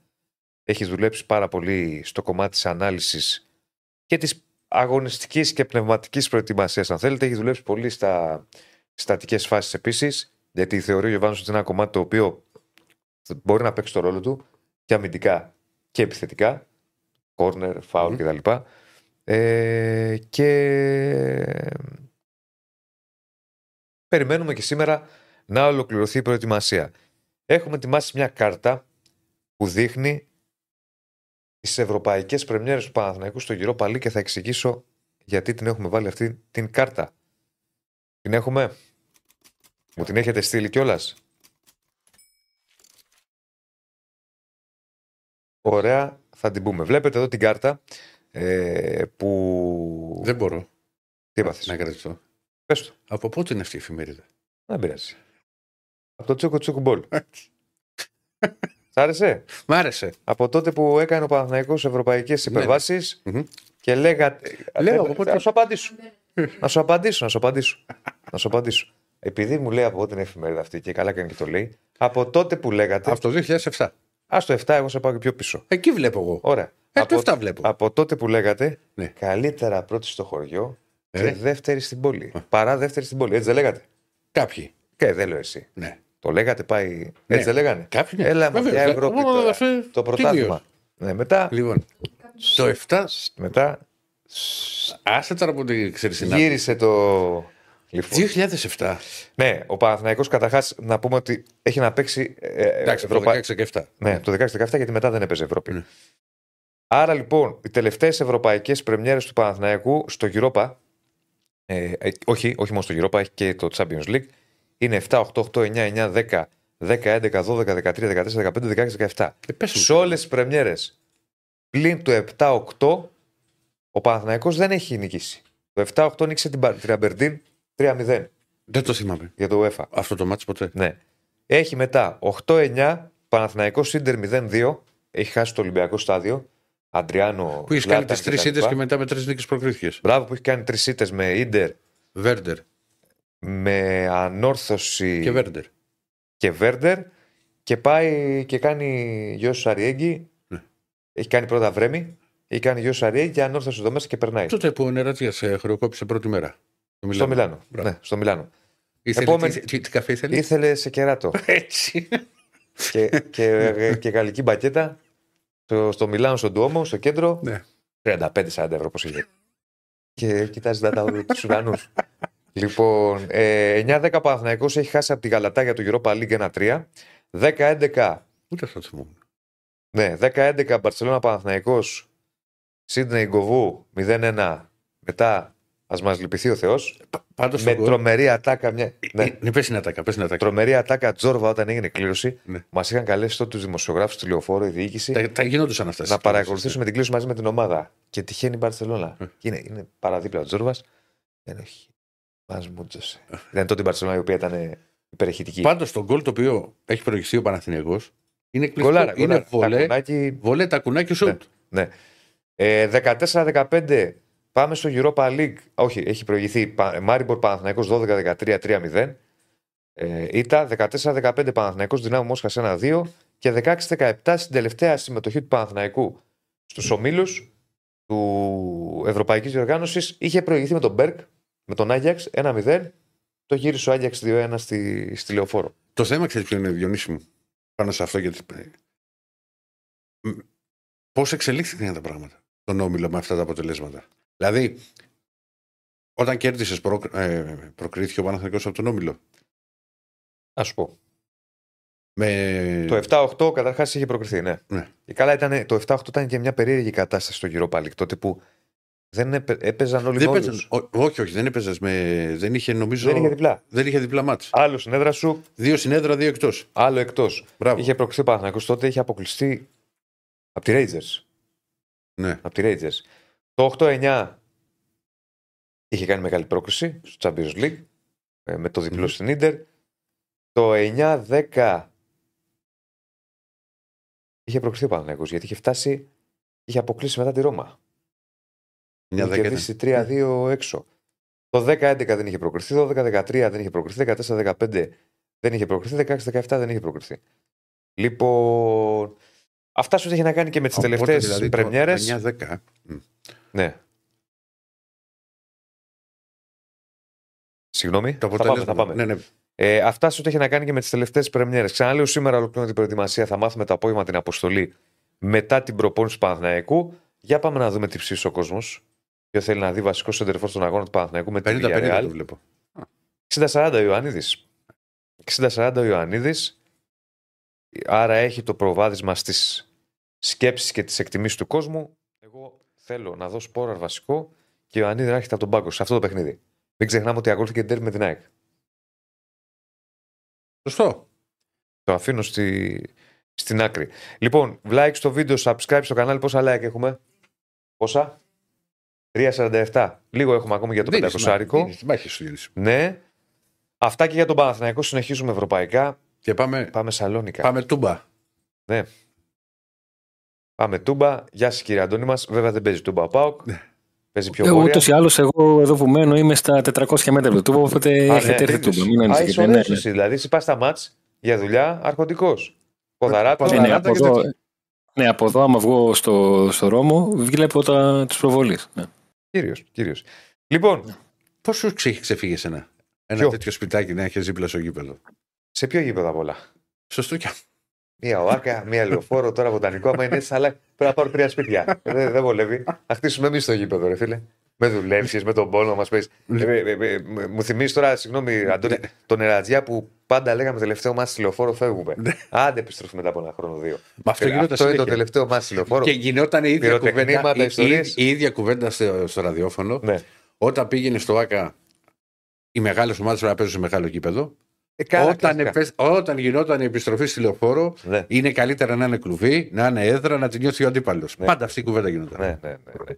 Ε, Λοιπόν- Μονάζει δικά μας, έτσι πάει. Ναι, εννοείται. Έτσι τι, πάει, το έτσι συζητάς. Έτσι πάει. λοιπόν, μάτς με την Ελσίνκη. Εγώ θα ήθελα λίγο Το να, Πάουκ. στα- να σταθούμε και στη, για τον Και- Πάοκ. Ναι, και στην Ελσίνκη, αν Να έχεις δούμε. μια εικόνα. Αν έχεις αν έχεις δει. Ε, πρόσεξε τώρα. Η, θα πιαστώ από την ατάκα του, του προπονητή τους, ο οποίος ε, πριν από λίγο έγινε συνέντευξη τύπου και ουσιαστικά αυτό που είπε ότι είναι πολύ σημαντικό για μας να παίξουμε στην Ευρώπη. Αλλά εδώ που είμαστε στο πρωτάθλημα, ε, που είμαστε πρώτοι γιατί το πρωτάθλημα της Φιλανδίας τελειώνει προς το τέλος, Ναι. ε, έχουμε το μυαλό μας και εκεί. Αυτό το και εκεί το έβαλε για να ισορροπήσει. Έχω την εντύπωση ότι ο άνθρωπος έδειξε ότι ναι, ε, παίζουμε στην Ευρώπη έτσι πως είναι η κατάσταση στη Φιλανδία. Ε, θα υπάρχουν μάτς που η Ελσίνκη θα τα δώσει αφού θα έχει τελειώσει το πρωτάθλημα με ό,τι αυτό συνεπάγεται ε, και αγωνιστικά αλλά και ψυχολογικά ανάλογα το πώς θα έχει τελειώσει η χρονιά για την Ελσίνκη. Η Ελσίνκη η οποία έχει πάρει τα τελευταία τρία χρόνια το πρωτάθλημα μάλιστα πήρε και το double πέρυσι ε, και παραμένει πρώτο. Κέρδισε την Θα το Ίντερ πάρει και Τούρκου, μια φέτος. από τις- Κέρδισε την Ίντερ Τούρκου με μια από τις πρώτες ομάδες που μας έμειναν στο μυαλό από όλο εκείνο το σερβετό που μας ήρθε από το 2000 και μετά. Θυμάσαι παλιά Ε, νόβα που έδειχνε λόγω- για τα μάτς; Ναι, ναι. Φιλανδία. Ναι, πρόλα. Ναι. Ε, Φιλανδία έχω πολλές ιστορίε γιατί παίκτης που είχε παίξει τον Πάουκ έκανε τρία χρόνια στη Φιλανδία, ο Πέτρος ο Κανακούδης και είχα κάνει μια συνέντευξη μαζί του και μου μίλησε με τις ώρες για τον τρόπο με τον οποίο οι Φιλανδοί έχουν αγκαλιάσει το, το ποδόσφαιρο και για τις ανέσεις που προσπαθούν να παρέχουν στους ποδοσφαιριστές για να παίξουν ποδόσφαιρο σε τέτοιες συνθήκες, γνωρίζοντας ότι οι περισσότεροι προέρχονται από χώρες που δεν τους βολεύει το, το καλεντάρι, να το πω, να το πω έτσι, και Ναι, θα βέβαια. πρέπει όταν θα βρεθούν εκεί να αρχίζουν να προσαρμόζονται. Γιατί θυμάμαι ο Κανακούδη μου είχε πει ότι είχε πάει Μάρτιο και ουσιαστικά ξεκίνησε μια σεζόν ε, από καλοκαίρι και την πήγε μέχρι την επόμενη, έκανε μια μισή σεζόν ουσιαστικά σερή. Φαντάσου. Έτσι πως είχαν έρθει τα, τα, πράγματα. πράγματα. ναι. Η Ελσίνκη είναι μια ομάδα η οποία έχει δυναμισμό, προσπαθεί να παίξει την μπάλα κάτω. Έχει ένα σημείο να αφορά ένα σέρβο επιθετικό, ο οποίος κάνει όλη την, ε, την δουλειά. Δεν είναι ομάδα που μπορεί να φοβηθεί ο Πάουκ. Ο Πάουκ φοβάται την Ελσίνκη γιατί ο ίδιος δεν είναι καλά. Γιατί ο ίδιος προέρχεται από δύο παιχνίδια στα οποία δεν πέτυχε γκολ. Α, Γιατί ο ίδιος βρίσκεται σε μια μεταβατική φάση όσον αφορά εσωτερικές αλλαγές ε, που κάνει ο Ρασβάν Λουτσέσκου και προσπαθεί να βρει τις, τις ισορροπίες όταν και ο ίδιος προπονητής δηλώνει ότι τις ενδεκάδες σε αυτό το χρονικό διάστημα τις κάνω με βάση μια σειρά αγώνων ένας προπονητής που πέρυσι ζούσε με το game by game αλλά πέρυσι δεν είχε Ευρώπη Ε, και ένας Πάουκ ο οποίος υπάρχει πιθανότητα να δούμε και ακόμα και έξι αλλαγές στην ενδεκάδα σχέση με το παιχνίδι με τον Άρη. Έξι αλλαγές. Τόσες πολλές, ε. Ναι. Έξι αλλαγές. Ε, το να πω 7 δεν το αποκλείω, αλλά το δίνω μικρότερες πιθανότητες. Αλλά έτσι πως δείχνει, αν προχωρήσει σε δύο αλλαγές στην άμυνα με το Κετζιόρα αντί του Βιρίνια α, και σκέφτεται να επαναφέρει τον Μιχαηλίδη αντί του Κουλεράκη. Εάν επαναφέρει το δίδυμο στη μεσαία γραμμή που ουσιαστικά κουβάλισε τον Μπάουκ Την Κάρα Σβάμπ. στην φάση των, των, των ομίλων, τον Τσιγκάρα και τον ε, Σβάμπ. Ε, αν έχει σκέψει το πώς θα διαχειριστεί τον Τάισον, γιατί έχω την εντύπωση ότι ο Τάισον δεν θα πάρει και τα τρία παιχνίδια ως βασικός και με τον Άρη και με την Ελσίνκη αύριο και με τα Γιάννενα. Οπότε παίζει θέμα να χρησιμοποιήσει Δεσπότοφ. Ε, και έτσι όπως έδειξε ο Λουτσέσκου σκέφτεται, σκέφτεται χωρίς να είμαι σίγουρος, θα περιμένω να δω τι θα βγει και από το ρεπορτάζ σήμερα, ε, να χρησιμοποιήσει τον Μούργκ αντί του, του Κωνσταντέλια, ε, πάμε μάνι μάνι σε έξι αλλαγές. Ε, θα έβαζα ένα ερωτηματικό μου πώς κάνει η 7η, αλλά έχω την εντύπωση ότι ο Σαμάτα έπαιξε το πρώτο παιχνίδι στο πρωτάθλημα ως βασικός ε, και ο Λουτσέσκου θα ψάχνει τρόπο να του δώσει ρυθμό. Ε, γιατί τον περίμενε τόσο, τόσο καιρό. Οπότε δεν αποκλείεται να δούμε μίνιμουμ πέντε αλλαγές στο, στο θεωρητικό αυτό που συζητάω, κρατάω τον, τον Κωνσταντέλιο, πάω, οπότε πάω σε πέντε αλλαγές που δεν, δεν θα πέσω από τα σύννεφα αν είναι τελικά 7. Αν παίξει και ο Μουρκ και ο, και ο Μπράντον. Που είναι πάρα πολλές. Ναι, Είναι είναι. πάρα πολλές για μάτς το οποίο είναι ε, κομβικό. Είναι ένα μάτς το οποίο πάω σίγουρα θέλει να το, να το χάσει και θα προσπαθήσει να πάρει το καλύτερο δυνατό για να κάνει ένα ξεκίνημα. Είναι Ο πολλές, Ρασβάν αλλά. Λουτσέσκου- Με, με συγχωρείς μόνο αυτό που πρωτού πάμε στο Λουτσέσκου. Είναι Ναι, ναι, ναι. πολλές. Αλλά είναι εξής. Είναι και μια εποχή, επειδή το συζητάμε για κάθε ομάδα αυτό, που επειδή υπάρχουν συνεχόμενα μάτς, κάπου πρέπει να κάνεις σε κάποιες πολλές αλλαγές. Θα μου πεις, θα το κάνεις στην πρεμιέρα του Europa, του Conference, την Ευρωπαϊκή. Μ, Μετά με ποιο παίζει ο Πρόσεξε, Πάουκ. Ε, Στα Γιάννενα. ε, με- μετά πηγαίνει στα Γιάννενα και υποδέχεται το Με Βόλο. πάει την Τετάρτη. Γιάννενα, ναι, ναι, ναι. Ε, αν τα, τα βάλουμε λίγο κάτω. Όσον αφορά την, την άμυνα, ε, θεωρώ δεδομένη λογική την παρουσία του Κετζιόρα για να μην πάρει ένα ακόμα παιχνίδι. Ο Βίρ είναι βασικός. Την αλλαγή του Μιχαηλίδη δεν τη θεωρώ λογική στο ότι δεν είναι εύκολο ε, για μια ομάδα να κάνει rotation στο κεντρικό της αμυντικό. Ε, από την άλλη, στην, στην άλλη άκρη της καρδιά βάζω, βάζω το γεγονός ότι μέχρι στιγμής τα λεπτά που χρόνο συμμετοχής που έχει πάρει ε, και ο Κουλιαράκης με τον Μιχαηλίδη είναι μοιρασμένοι. Με 471 σε 410 άλλος. Δηλαδή δεν είναι κάτι που γίνεται πρώτη φορά. Μμμ. Ε, στη μεσαία γραμμή, ε, εκεί βάζω περισσότερο νοσοκρασίμα από την άποψη ότι οι τσιγκάρες με το ΣΒΑΠ έχουν ένα συγκεκριμένο δέσιμο. Ε, και από την άλλη, μέχρι στιγμής ο Λουτσέσκο έχει δείξει ότι ο Νοσδόεφ του έχει δώσει όλα τα παιχνίδια πρωταθλήματος και ο Μεϊτέ έκανε μόλις το πρώτο του 90 λεπτό την περασμένη Κυριακή. Δηλαδή είναι μεν ε, θέματα στην ενδεκάδα, αλλά το κάθε ένα έχει διαφορετική αγωνιστική οπτική γωνία, αν μπορώ να το πω, αν μπορώ να το πω έτσι. Και στην, ε, στη μεσοεπιθετική γραμμή, ξαναλέω το θέμα ότι ο Τάιστον στα 36 προς 37 δεν είναι εύκολο να πάρει τρία παιχνίδια Ναι. ως ε, βασικός και μέχρι στιγμής ο Λουτσέσκου με τον Οσντόεφ τον έβαλε ως ε, αλλαγή την πρώτη φορά που τον είχε διαθέσιμο, ακολούθως τον έδωσε φανέλα, του έδωσε φανέλα βασικού. Με τον Μεϊτέ έκανε το ίδιο, οπότε δεν μου κάνει εντύπωση να κάνει το ίδιο και με τον ε, Ντεσπότοφ. Ναι. Όχι, εμένα δεν, μου προκα... δεν θα με προκαλέσει έκπληση να ξεκινήσει. Έχεις πληροφορηθεί και γενικά τι καιρικές συνθήκες υπάρχουν; Ή έχεις Οι συναντήσει ο καιρικές, Πάουκ. συνθ- οι καιρικές συνθήκες είναι στους 18-19 βαθμούς, Α. οι οποίες είναι πάρα πολύ normal για, Δώσου- Βέβαια, για δώσου Φιλανδία. όλα. Στο άκουσμα Φιλανδία. Θυμάμαι πριν από, πριν από 20 χρόνια, πρώτη φορά τότε σε εφημερίδες μας έστελναν αποστολή για να δούμε τον αντίπαλο, όχι σε παιχνίδι Ναι, του ναι. ΠΑΟΚ. Προηγούμενα ματς. Πηγαίναμε τρεις μέρες νωρίτερα. Και Τι τέσσερις τρεις, φορές. είχα πάει στην Πράγα 8 μέρες, παιδιά. Παράδεισος. Α, εντά- α, οκ, εντάξει, εγώ είναι ωραία. Και με- και μετά με πήρε άδεια. απενοχοποιείς- Με απενοχοποιείς. Ναι. Ε, τότε θυμάμαι δεν είχα ξεκινήσει ακόμα ρεπορτάζ πάω και με παίρνει διευθυντής και μου λέει ε, διαβατήριο έχεις, ε; Έχω. Α, εντάξει, σου κλείσαμε εισιτήρια. Λέω, Ναι. πού θα πάω, ρε παιδιά; Ναι. Μου λέει στο Στάβαγκερ. Λέω, μισό Χάμπουργκερ, είπες, όχι, μου λέει Στάβαγκερ. Πού είναι το Όσλο, είναι από την άλλη πλευρά. Στα Φιορτό το πάω, θα έπαιζε με τη Λίν Ναι, και πήγα σε εκτός, σε εκτός έδρας παιχνίδι. Ε, και Πώς πηγαίνω, έφτασες, οπότε Ε, είναι- ε, πού- και πού πήγες; Ε, Ε, κάτσε, φίλε. Μεταξύ. πήγα σε- μεταξύ. Έφτασες. Όχι, πώς. Πρόσεξε με- τώρα, Μεταξύ, να σου όχι πω από τώρα τη- την από την ιστορία. Τούμπα δεν Να γίνεται σου πω, μεταξύ. Όχι. Λοιπόν, να σου πω την ιστορία τώρα για να καταλάβεις τι γίνεται. Ναι, Θεσσαλονίκη Ζηρίχη, ναι. Ζηρίχη Όσλο. Όσλο πηγαίνω στα γραφεία της ομάδας. Ναι. Του λέω: Γεια σας, είμαι δημοσιογράφος από Ελλάδα. Ενθουσιάζονται και του λέω: Θα ήθελα μια συνάντηση με τον προπονητή. Και η γραμματέας μου εξηγεί ότι έχουν μια σύσκεψη λόγω κακών αποτελεσμάτων και υπάρχει περίπτωση απόλυσης προπονητή. Οπότε μετά θα ήσασταν να έρθει με τον προπονητή. Η ενημέρωση ήταν αυτή και ψύχρεμη. δηλαδή, άντε να σου πει εδώ το γραφείο τύπου ποτέ ότι ξέρεις κάτι, υπάρχει μια περίπτωση να φύγει ο προπονητής. Περιμένετε. Που εδώ θα έχει πέλα. Με μια φυσικότητα μου το είπε. Ή θα συναντηθεί με τον προπονητή, ή θα συναντηθεί με τον βοηθό του. Λέει: θα, ε, Καθίστε εδώ πέρα να σας κεράσουμε κάτι. Πολιτισμός. Περιμένω κι εγώ και ο άνθρωπος έρχεται και μου ζητάει συγγνώμη που καθυστέρησε γιατί λέει: Είχαμε πολλά να πούμε. και έλεγα: Ναι. Οκ, αυτό δεν το ζω, δεν υπάρχει περίπτωση να το. Πού, πού ζούμε. Ναι, ναι, ναι. Εκεί που θέλω να καταλήξω είναι ότι στο Στάβανγκερ Σάββατο απόγευμα βγαίνω μια βόλτα με λεπτό ζιβάγκο, πουκάμισο και μπουφάν με θερμοκρασία 14-15 βαθμούς και νιώθω σαν να μην πω τι που βλέπω όλο τον κόσμος κοντομάνικα και λέω τι έγινε κάτσε λίγο ή ο θερμοστάτης μου χάλασε ή κάτι άλλο αλλά μετά κατάλαβα ότι 14 βαθμοί Και αυτού. στο Στάβαγκερ στα Φιόρδ Ε, ναι, Ναι, είναι είναι καλοκαιράκι. σε όλο Καλοκαιράκι. Ε, για ακριβώς μπάνιο. αυτό Ε. ακριβώς αυτό Μάλιστα. Ε, κάτι άλλο, που νομίζω και αύριο θα πούμε και περισσότερα. Έχεις πει βέβαια για βασικό σχήμα, αλλά αύριο θα κάνουμε και μια ανάλυση που θα είναι και η Ναι. μέρα του μάτς. Ε, αύριο θα έχουμε για την τελευταία προπόνηση που θα είναι και η πρώτη του Πάουξ σε αυτό το συνθετικό χλωτάπητα τρίτης γενιάς. Βέβαια, αυτό το τρίτης γενιάς το λέω όχι ότι ξέρουμε τις δύο προηγούμενες γενιές στην Ε, Ελλάδα. Τι ήτανε. Έτσι. Ναι. Από αυτή την άποψη, ξέρεις, οι, οι 9 στου 10, όταν τους λες συνθετικό χλωτάπιτα, σκέφτονται. Το κράξιμο Μαρτινέγκο. που Τρώγαν, το, το κράξιμο τρώνε από τη γυναίκα τους να γυρίζουν το 5-5 και γεμίζει μαύρα Και μπλάκια το γέμιζε. φόρ. ναι, ναι. Ναι. Ναι, Όχι, αυτό. εγώ, εγώ σκέφτομαι τον Μαρτινέγκο γιατί 5x5 έχω χρόνια να παίξω. Ναι. Θυμάσαι που Αυτό- Αργοτέλη. α- Αυτή είναι.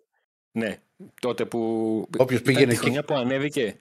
Ναι, ναι, ναι. ναι, ναι. Η χρονιά που ανέβηκε. Και έφυγε, που μετά πήγε πάντα- Παγκρίτιο. Με τον, με τον Οκονσό του στα, στα καλύτερα Μεγάλο. του. Στα, στα φόρτε του. Μάλιστα. Ωραία. Champions League, είδες. Ναι, ωραία περάσαμε. Στο Αναμενόμενα fantasy θα πήγε ήταν. τώρα. Αναμενόμενα ήταν. Α, δεν πήγε στο φάντασι. Ε, στο, ε, μα- ε, ο MVP ο Σίμος με τέσσερις βαθμούς, πού πάμε; Και ο Χάλαντ δεν βάζει τίποτα; Εντάξει, Ο οποίος δηλαδή είχε κάπου- ευκαιρίες. Κάποια στιγμή την οπάθησα εγώ με τον Χάλαν. τα- Το βλέπαμε με τον Ηρακλή. Και το έχω παίξει over 3,5. Ισοφαρίζει λοιπόν η City. Είσαι ο Χάλαντ και χάνεις αυτό; Ε, Πάει τώρα δηλαδή. Είναι σουτά- δυνατόν. Σε εμάς σουτάρει το- βρήκες. Το χάνει τον ατοφύλακα και του έρχεται στρωμένη μπάλα. Ο Χάλαντ, ε, όχι ο αντίπας και εγώ. Και πάει και την πετάει στον ατοφύλακα πάνω. Δεν Χάλαντ. Δηλαδή παίζεις με τον πόνο μας. Το έκανε, ρε παιδί μου. Αυτό Στο είχε- κεφάλι του βρήκε. Με τον πόνο μας. Αυτό έχει, καταφέρει, αυτό έχει καταφέρει ο Χάλαντ. Να, να είναι η είδηση το να μην βάζει γκολ. Ναι. Ναι, ναι. Εντάξει, αυτό, και αυτό είναι αυτό που λες, έχεις δίκιο, είναι το, το μεγάλο κέρδος του. Σήμερα τι Να το θα πούμε δεις; έτσι. Λεπτό προς Σήμερα, λεπτό, ρε α, φίλε. Ναι, λεπτό προς λεπτό σήμερα Ναι. βλέπω. Τώρα τα ρωτάνε αυτά. Ναι. Ναι. Λεπτό προς λεπτό. Ε, ε, αυτό τη, τη γυριστρούλα που του λέω εγώ. Ε, ναι. Ναι, ναι. Και έχεις μια εικόνα. Πάμε από εδώ, πάμε από εκεί. Ξέρεις, για, μας συγκλήσεις. που, για, μας που, για μας που μεγαλώσαμε και με το λεπτό προς λεπτό στα Στο γήπεδα στο Μέγκα. ραδιόφωνο Ναι. Α, ή στο ραδιόφωνο που όποτε έπαιζε εκτός να ζωπάω και άγω εκείνο και το του- του- του- του- του- του- στο Ηράκλειο λέω το Ναι, φάγαμε ναι. στάνταρ. Τέλος, δεν υπάρχει. μα ξέρει τι. Αντίο ζωή. Λέγανε και τότε στο ραδιόφωνο. Ξέρω εγώ, έπαιζε όφη Πάοκ παράδειγμα. Ή Ξάνθη Πάοκ. Γκολ στο Ηράκλειο. Γκολ στην Ξάνθη, γκολ στο Εράκλειο. Και άμα άκουγες Και φασαρία, κάτι πάγωνες. καραμού, κάτι κόρνες Ναι, μου. ναι, Τα λίγε τα Κατάλαβες λοιπά. ότι Ωραία, σας φίλε, φιλώ τι με έγινε. αγάπη. Ναι, ναι. Σας φιλώ με αγάπη. Ή Άντε. τη γλυκύτατη πε- ή τη γλυκύτατη περιγραφή από την Πάτρα. Γεωργίου. Ε, Ναι. φ- Ναι, ναι. Ε, Ε, βέβαια, το φάουλ βέβαια. το, πάω- το, το φάουλ για την Πανιχάκη, τι ωραίο γκολ. Ναι, ναι, ναι. Τι πικρό ποτήρι. Ήταν, ήταν ωραίες εποχές. Άλλες άλλες εποχές. Ναι. Δεν έγινε. Όπως εγώ ξέρεις, τώρα δεν το, δεν το προλαβαίνω, Ναι. αλλά εγώ έχω βίτσιο με την εκπομπή το Σάββατο σε Sky Sports, α, μπορέσω να την πετύχω, που πάνε σε όλα τα πιθανά Και γήπεδα για πανηγυρίζουν. γκολ. Πανηγυρίζουν, κάνουν. κάνουν. Που σου λέει Notch County Wrexham. Ε, Χωρίς να έχουν εικόνα από το χωρί- μάτι, δεν δεν έχουν απαγορεύεται. εικόνα. Δείχνει το Ναι. δημοσιογράφο. Ναι, ναι, Και είναι ο ναι. δημοσιογράφος, σαν να βλέπεις ραδιόφωνο σε τηλεόραση είναι και δείχνει όλα τα γκολ. Μιλάμε- Αλλά Εντάξει, βέβαια. και- άλλο επίπεδο, ναι, άλλη αλλά και, νοοτροπία. έχουν- και μετά έχουν και το άλλο. Ότι σχολιάζει, μπορεί να σχολιάσει τα μάτια της Λίβερπουλ ένας αστέρας της, τη Μάντσεστερ το ίδιο. Και πάει λέγοντας. Μας κάνει νόημα, Είναι- κυρία είναι- Πανούτση. ο- ο- Ό,τι, ό,τι συζήτηση και να κάνουμε σε αυτή, καταλήγουμε ότι στην Αγγλία αγαπάνε το ποδόσφαιρο περισσότερο από τις ομάδες. Πολύ ή έστω και ένα κλικ, αυτό είναι δεδομένο. Άλλη, άλλη κατάσταση τελείως. Έχεις δίκιο. Να σε καλά, Αντώνη. Να είσαι καλά, Αντώνη μου. Καλή συνέχεια. Λοιπόν, ε, προχωράμε. Ε, αυτά και από τον ΠΑΟΚ και πάμε. Συνεχίζουμε με Θεσσαλονίκη. Πάμε λίγο πιο δίπλα. Δεν ξέρω τώρα αν μένει κοντά στο κλάδι Βικελίδη όπως μένει κοντά στο γήπεδο του Τούμπας ο Αντώνης.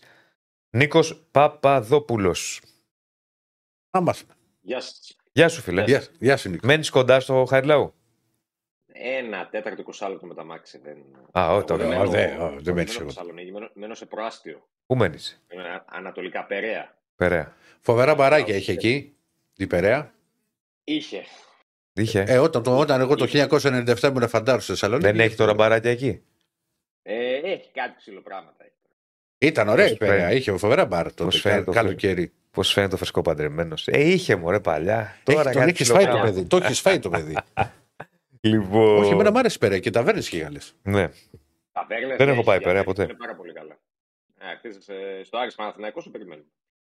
Α, Θα, σίγουρα θα ανέβω στη Θεσσαλονίκη, θα σου, θα σου στείλω σίγουρα. Και Άρης Παναναναϊκού και στον Αντώνη με τον Πάοκ. Πάω σε μια ωραία χάσα από ταβέρνα που είχε εδώ πέρα. Άστον, ναι, αλλά θα- άστον, άδερφε. Πε- ε, Ναι, θα τσα- πάμε. Τζάμπα θα πα με το Δεσίλα να πα χάσα από τα φέρνα. Όχι, ρε, όχι. Πρέπει να δεν κλείσει άκουσα. σύνδεση. Δεν τον ακούς. Αλλά θα, πά- δεν θα πάμε μόνο σχάσα από τα ταβέρνα, θα ανέβω, θα πάμε να πιούμε για ένα ποτό μετά. Πάμε για ένα ποτάκι έτσι χαλαρό όμω. Χαλαρό. 12-12.30 Ε, χαλαρό, τώρα μια φορά βρισκόμαστε, ρε, αδερφέ. Λοιπόν. Για πάμε, για τι έχουμε από, από τον Άρη που εντάξει δεν έχει ευρωπαϊκό ματς. Ναι,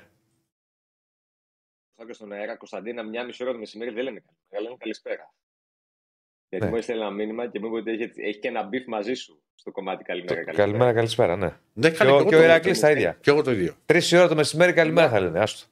Ε, κάτσε ρε. Μια φίλε. μισή ώρα με στέλνει μήνυμα και μου λέει καλημέρα. Τι καλημέρα. Α, κι εγώ καλημέρα σε λέω. Κι εγώ καλημέρα σε Όχι, λέω. καλημέρα και το πες και σε λέω, το πες ωραία τώρα, σαλονικιώτικα. Μ' άρεσε, ναι. Δεν λες καλημέρα μια μισή ώρα, ρε φίλε. Καλημέρα μια μισή ώρα. Ε, εντάξει. Τέλος πάντων. Και καλησπέρα λέω 12 τη Ναι. νύχτα. στην εκπομπή. Ναι.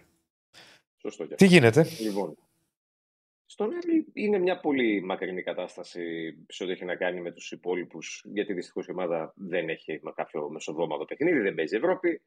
Έχει τουλάχιστον μια ηρεμία την οποία τη χρειαζόταν ε, και συνεχίζει να υπάρχει εν ώψη Μμμ. των επόμενων αγώνων και ετοιμάζεται για ένα πακέτο αγώνων ο Άρης. Ε, αυτά τα τρία παιχνίδια στα οποία στοχεύει σε ένα μίνιμουμ 6-7 βαθμών βάζοντας μέσα και το δι- πολύ δύσκολο ντέρμπι με τον Ολυμπιακό στο Καραϊσκάκης την ε, μεθεπόμενη Τετάρτη. Ο Μάντζιο βγάζει αυτή τη στιγμή και προσπαθεί να μοιράσει λίγο το rotation και να τεστάρει νομίζω γιατί είναι μια πολύ καλή πρώτη ευκαιρία για τον Άρη γιατί λέμε ότι έχει ε, ένα πολύ γεμάτο ρόστερ αριθμητικά τουλάχιστον αν εξαιρέσει το θέμα του φορ να τεστάρει λίγο το βάθος του για πρώτη φορά. Να δει δηλαδή αν πέρα από αριθμητικό βάθος υπάρχει και το ποιοτικό βάθος για το οποίο γίνεται λόγο μέχρι στιγμής στους ανθρώπους της ομάδας και το έχουμε εμείς ως δεδομένο στα χαρτιά και σε κάποιες περιπτώσεις και μέσα στον αγωνιστικό χώρο. Αυτό περιμένω να το δούμε με μεγάλο ενδιαφέρον πόσο ο Άρης ε, και με αυτές τις κινήσεις τελευταία στιγμή που έχει κάνει έχει πετύχει μια μεγαλύτερη ποιότητα σε ό,τι έχει να κάνει με τις επιλογές του πέραν των αριθμητικών επιλογών που είναι πάρα πολλές για τον Άκη Μάτζιο. Αν και έχει προβλήματα και έχει ξεκινήσει με προβλήματα η προετοιμασία για το παιχνίδι με τον ε, Πανετολικό. Ο Νταρίντα, ε, ο Τζούρασεκ και ο Ρουπ είναι τα βασικά θέματα αυτή τη στιγμή για τον Έλληνα τεχνικό. Και είναι οι τρεις από τους τέσσερις επιθετικογενείς χάφτου. Υπάρχει και ο Πάρντο, ο οποίος όμως ακόμα είναι σε μια φάση προσαρμογής. Μιλάμε και για παίκτη που δεν έχει κάνει προετοιμασία το καλοκαίρι. Οπότε θέλει δεδομένα λίγο το χρόνο του. Πάει στο, εκα- για το 100% μετά τη διακοπή ο Ισπανός. Ε, με τον Ρουπ, για να ξεκινήσουμε με τον Ρουπ, ε, είναι πιθανό να ταξιδέψει η Γερμανία για να δει τον προσωπικό του γιατρό, γιατί έπαιξε στην Τούμπα με ένεση, έχει πάλι κάποιε ενοχλήσει στο γόνατο, το ίδιο πρόβλημα που είχε και πέρυσι.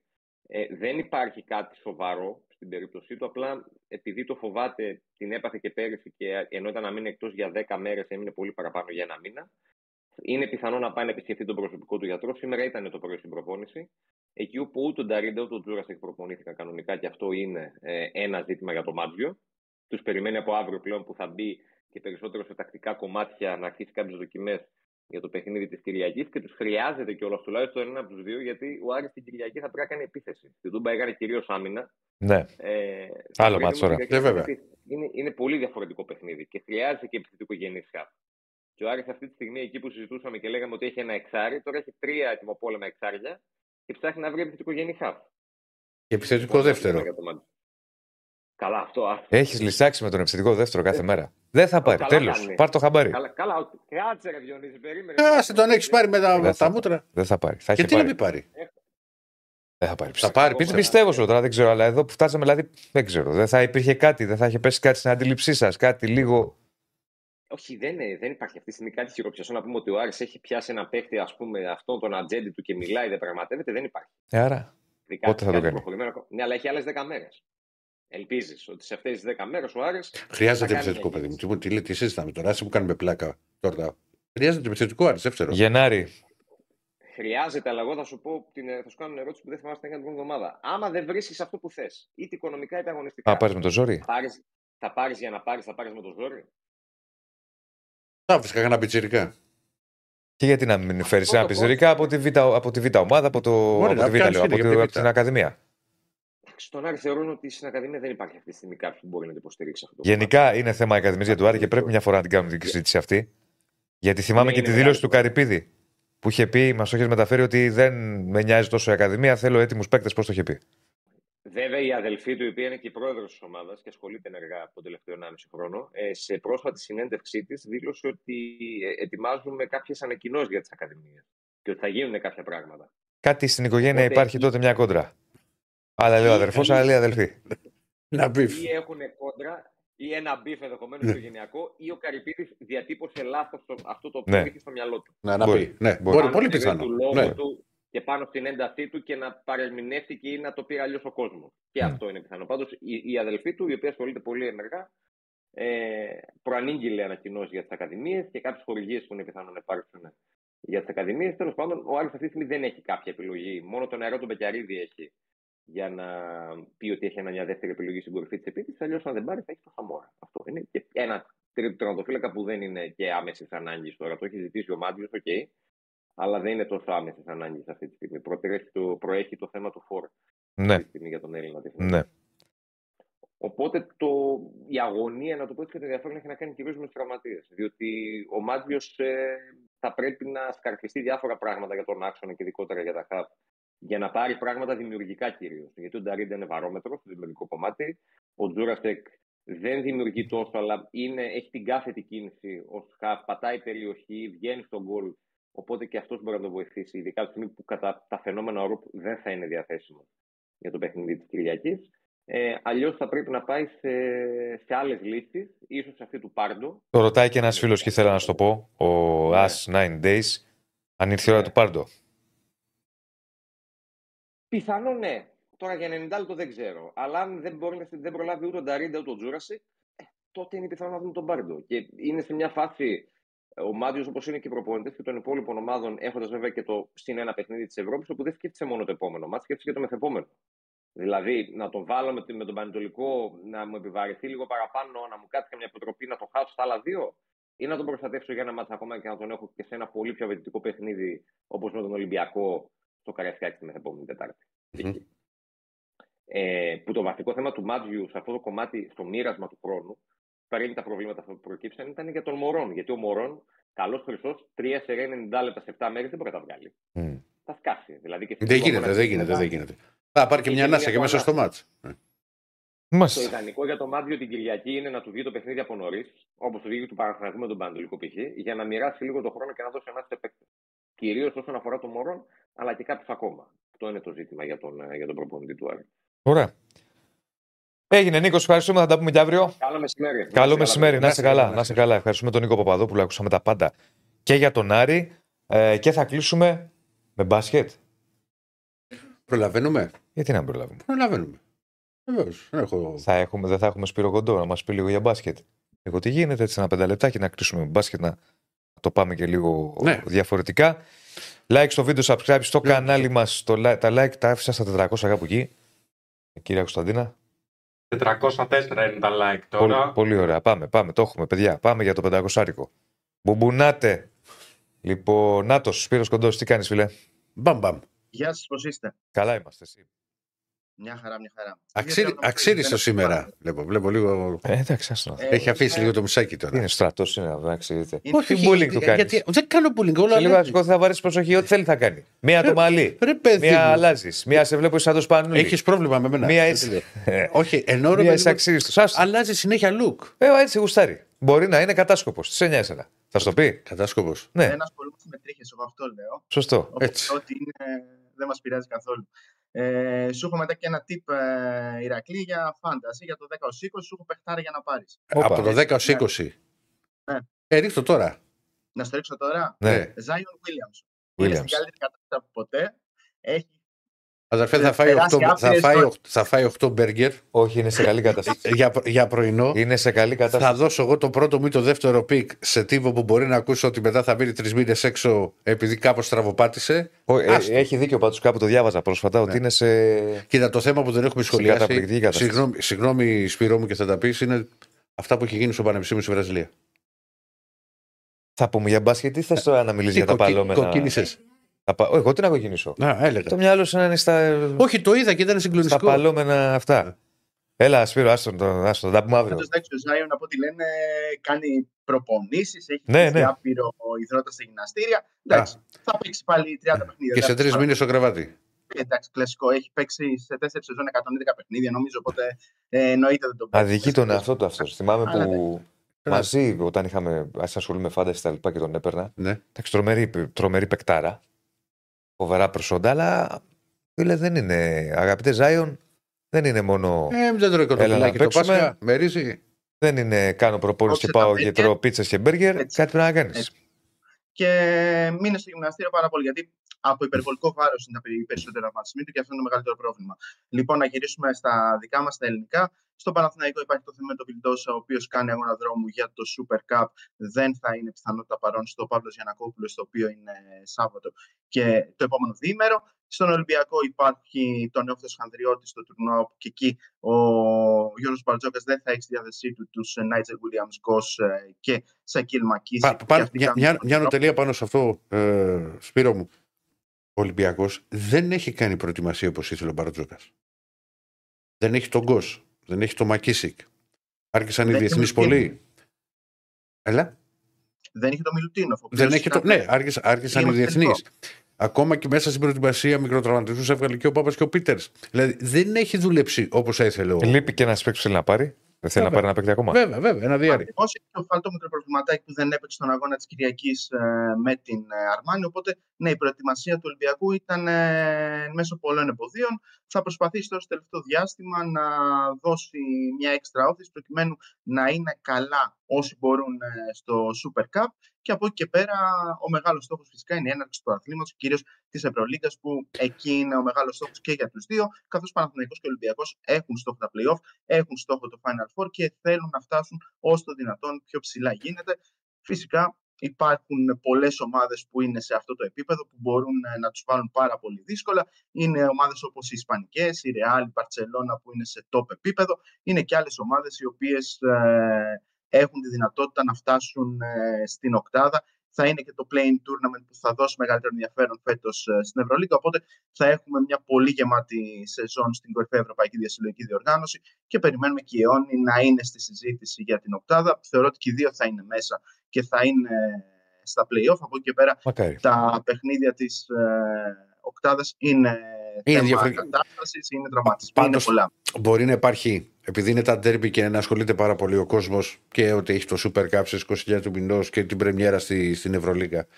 Αλλά είναι πάρα πολύ νωρίς. Εγώ το λέω από τώρα και για τις ομάδες. Δηλαδή δεν είναι παιχνίδια τα οποία θα σου δείξουν κάτι. Ό,τι αποτέλεσμα και να έρθει. Ακριβώς, ακριβώς έχεις απόλυτο δίκιο. Καθώς είναι πολύ κοντά και στο μουντομπάσκετ. Δηλαδή δεν έχει περάσει πάρα πολύ χρόνο από τον ε, τελικό. και την ημέρα που αποκλείστηκε η εθνική κιόλας. Δεν μιλάμε μόνο για. Την κανονική, εικόνα, την κανονική εικόνα των ομάδων εκτιμώ ότι θα αρχίσουμε να τη βλέπουμε από Γενάρη και μετά. Εντάξει, πιο πριν. Πιθανότητα πολύ από πας. Καλά. Νοέμβρη, Δεκέμβρη εκεί θα πάμε. Εκεί και εγώ Νοέμβρη, Ε, Δεκέμβρη. Δεκέμβρη. Γενάρη πας πολύ. Γιατί ρε. δεν Ε, θα άκου εμένα που σου λέω. παίκτες. Δηλαδή δεν θες ένα δίμηνο να δεις κάποια πράγματα. Ξέρω Βρε, εγώ. θα δεις, αλλά την- οπότε θα φτάσει η ομάδα στο peak της. Α, στο peak. Ναι, Στο peak, ναι. Μπορεί και πιο μετά. Και Φλεβάρι. αυτό το peak λέω. άλλο. Δεν σου είπα ότι δεν θα έχεις καταλάβει και άμα χρειάζεται να Ναι, κάνει. ναι, ναι, ναι, ναι, ναι. Στο μπάσκετ έχεις τη, Ναι. τη δυνατότητα όλη τη σεζόν σχεδόν μέχρι το τέλος της.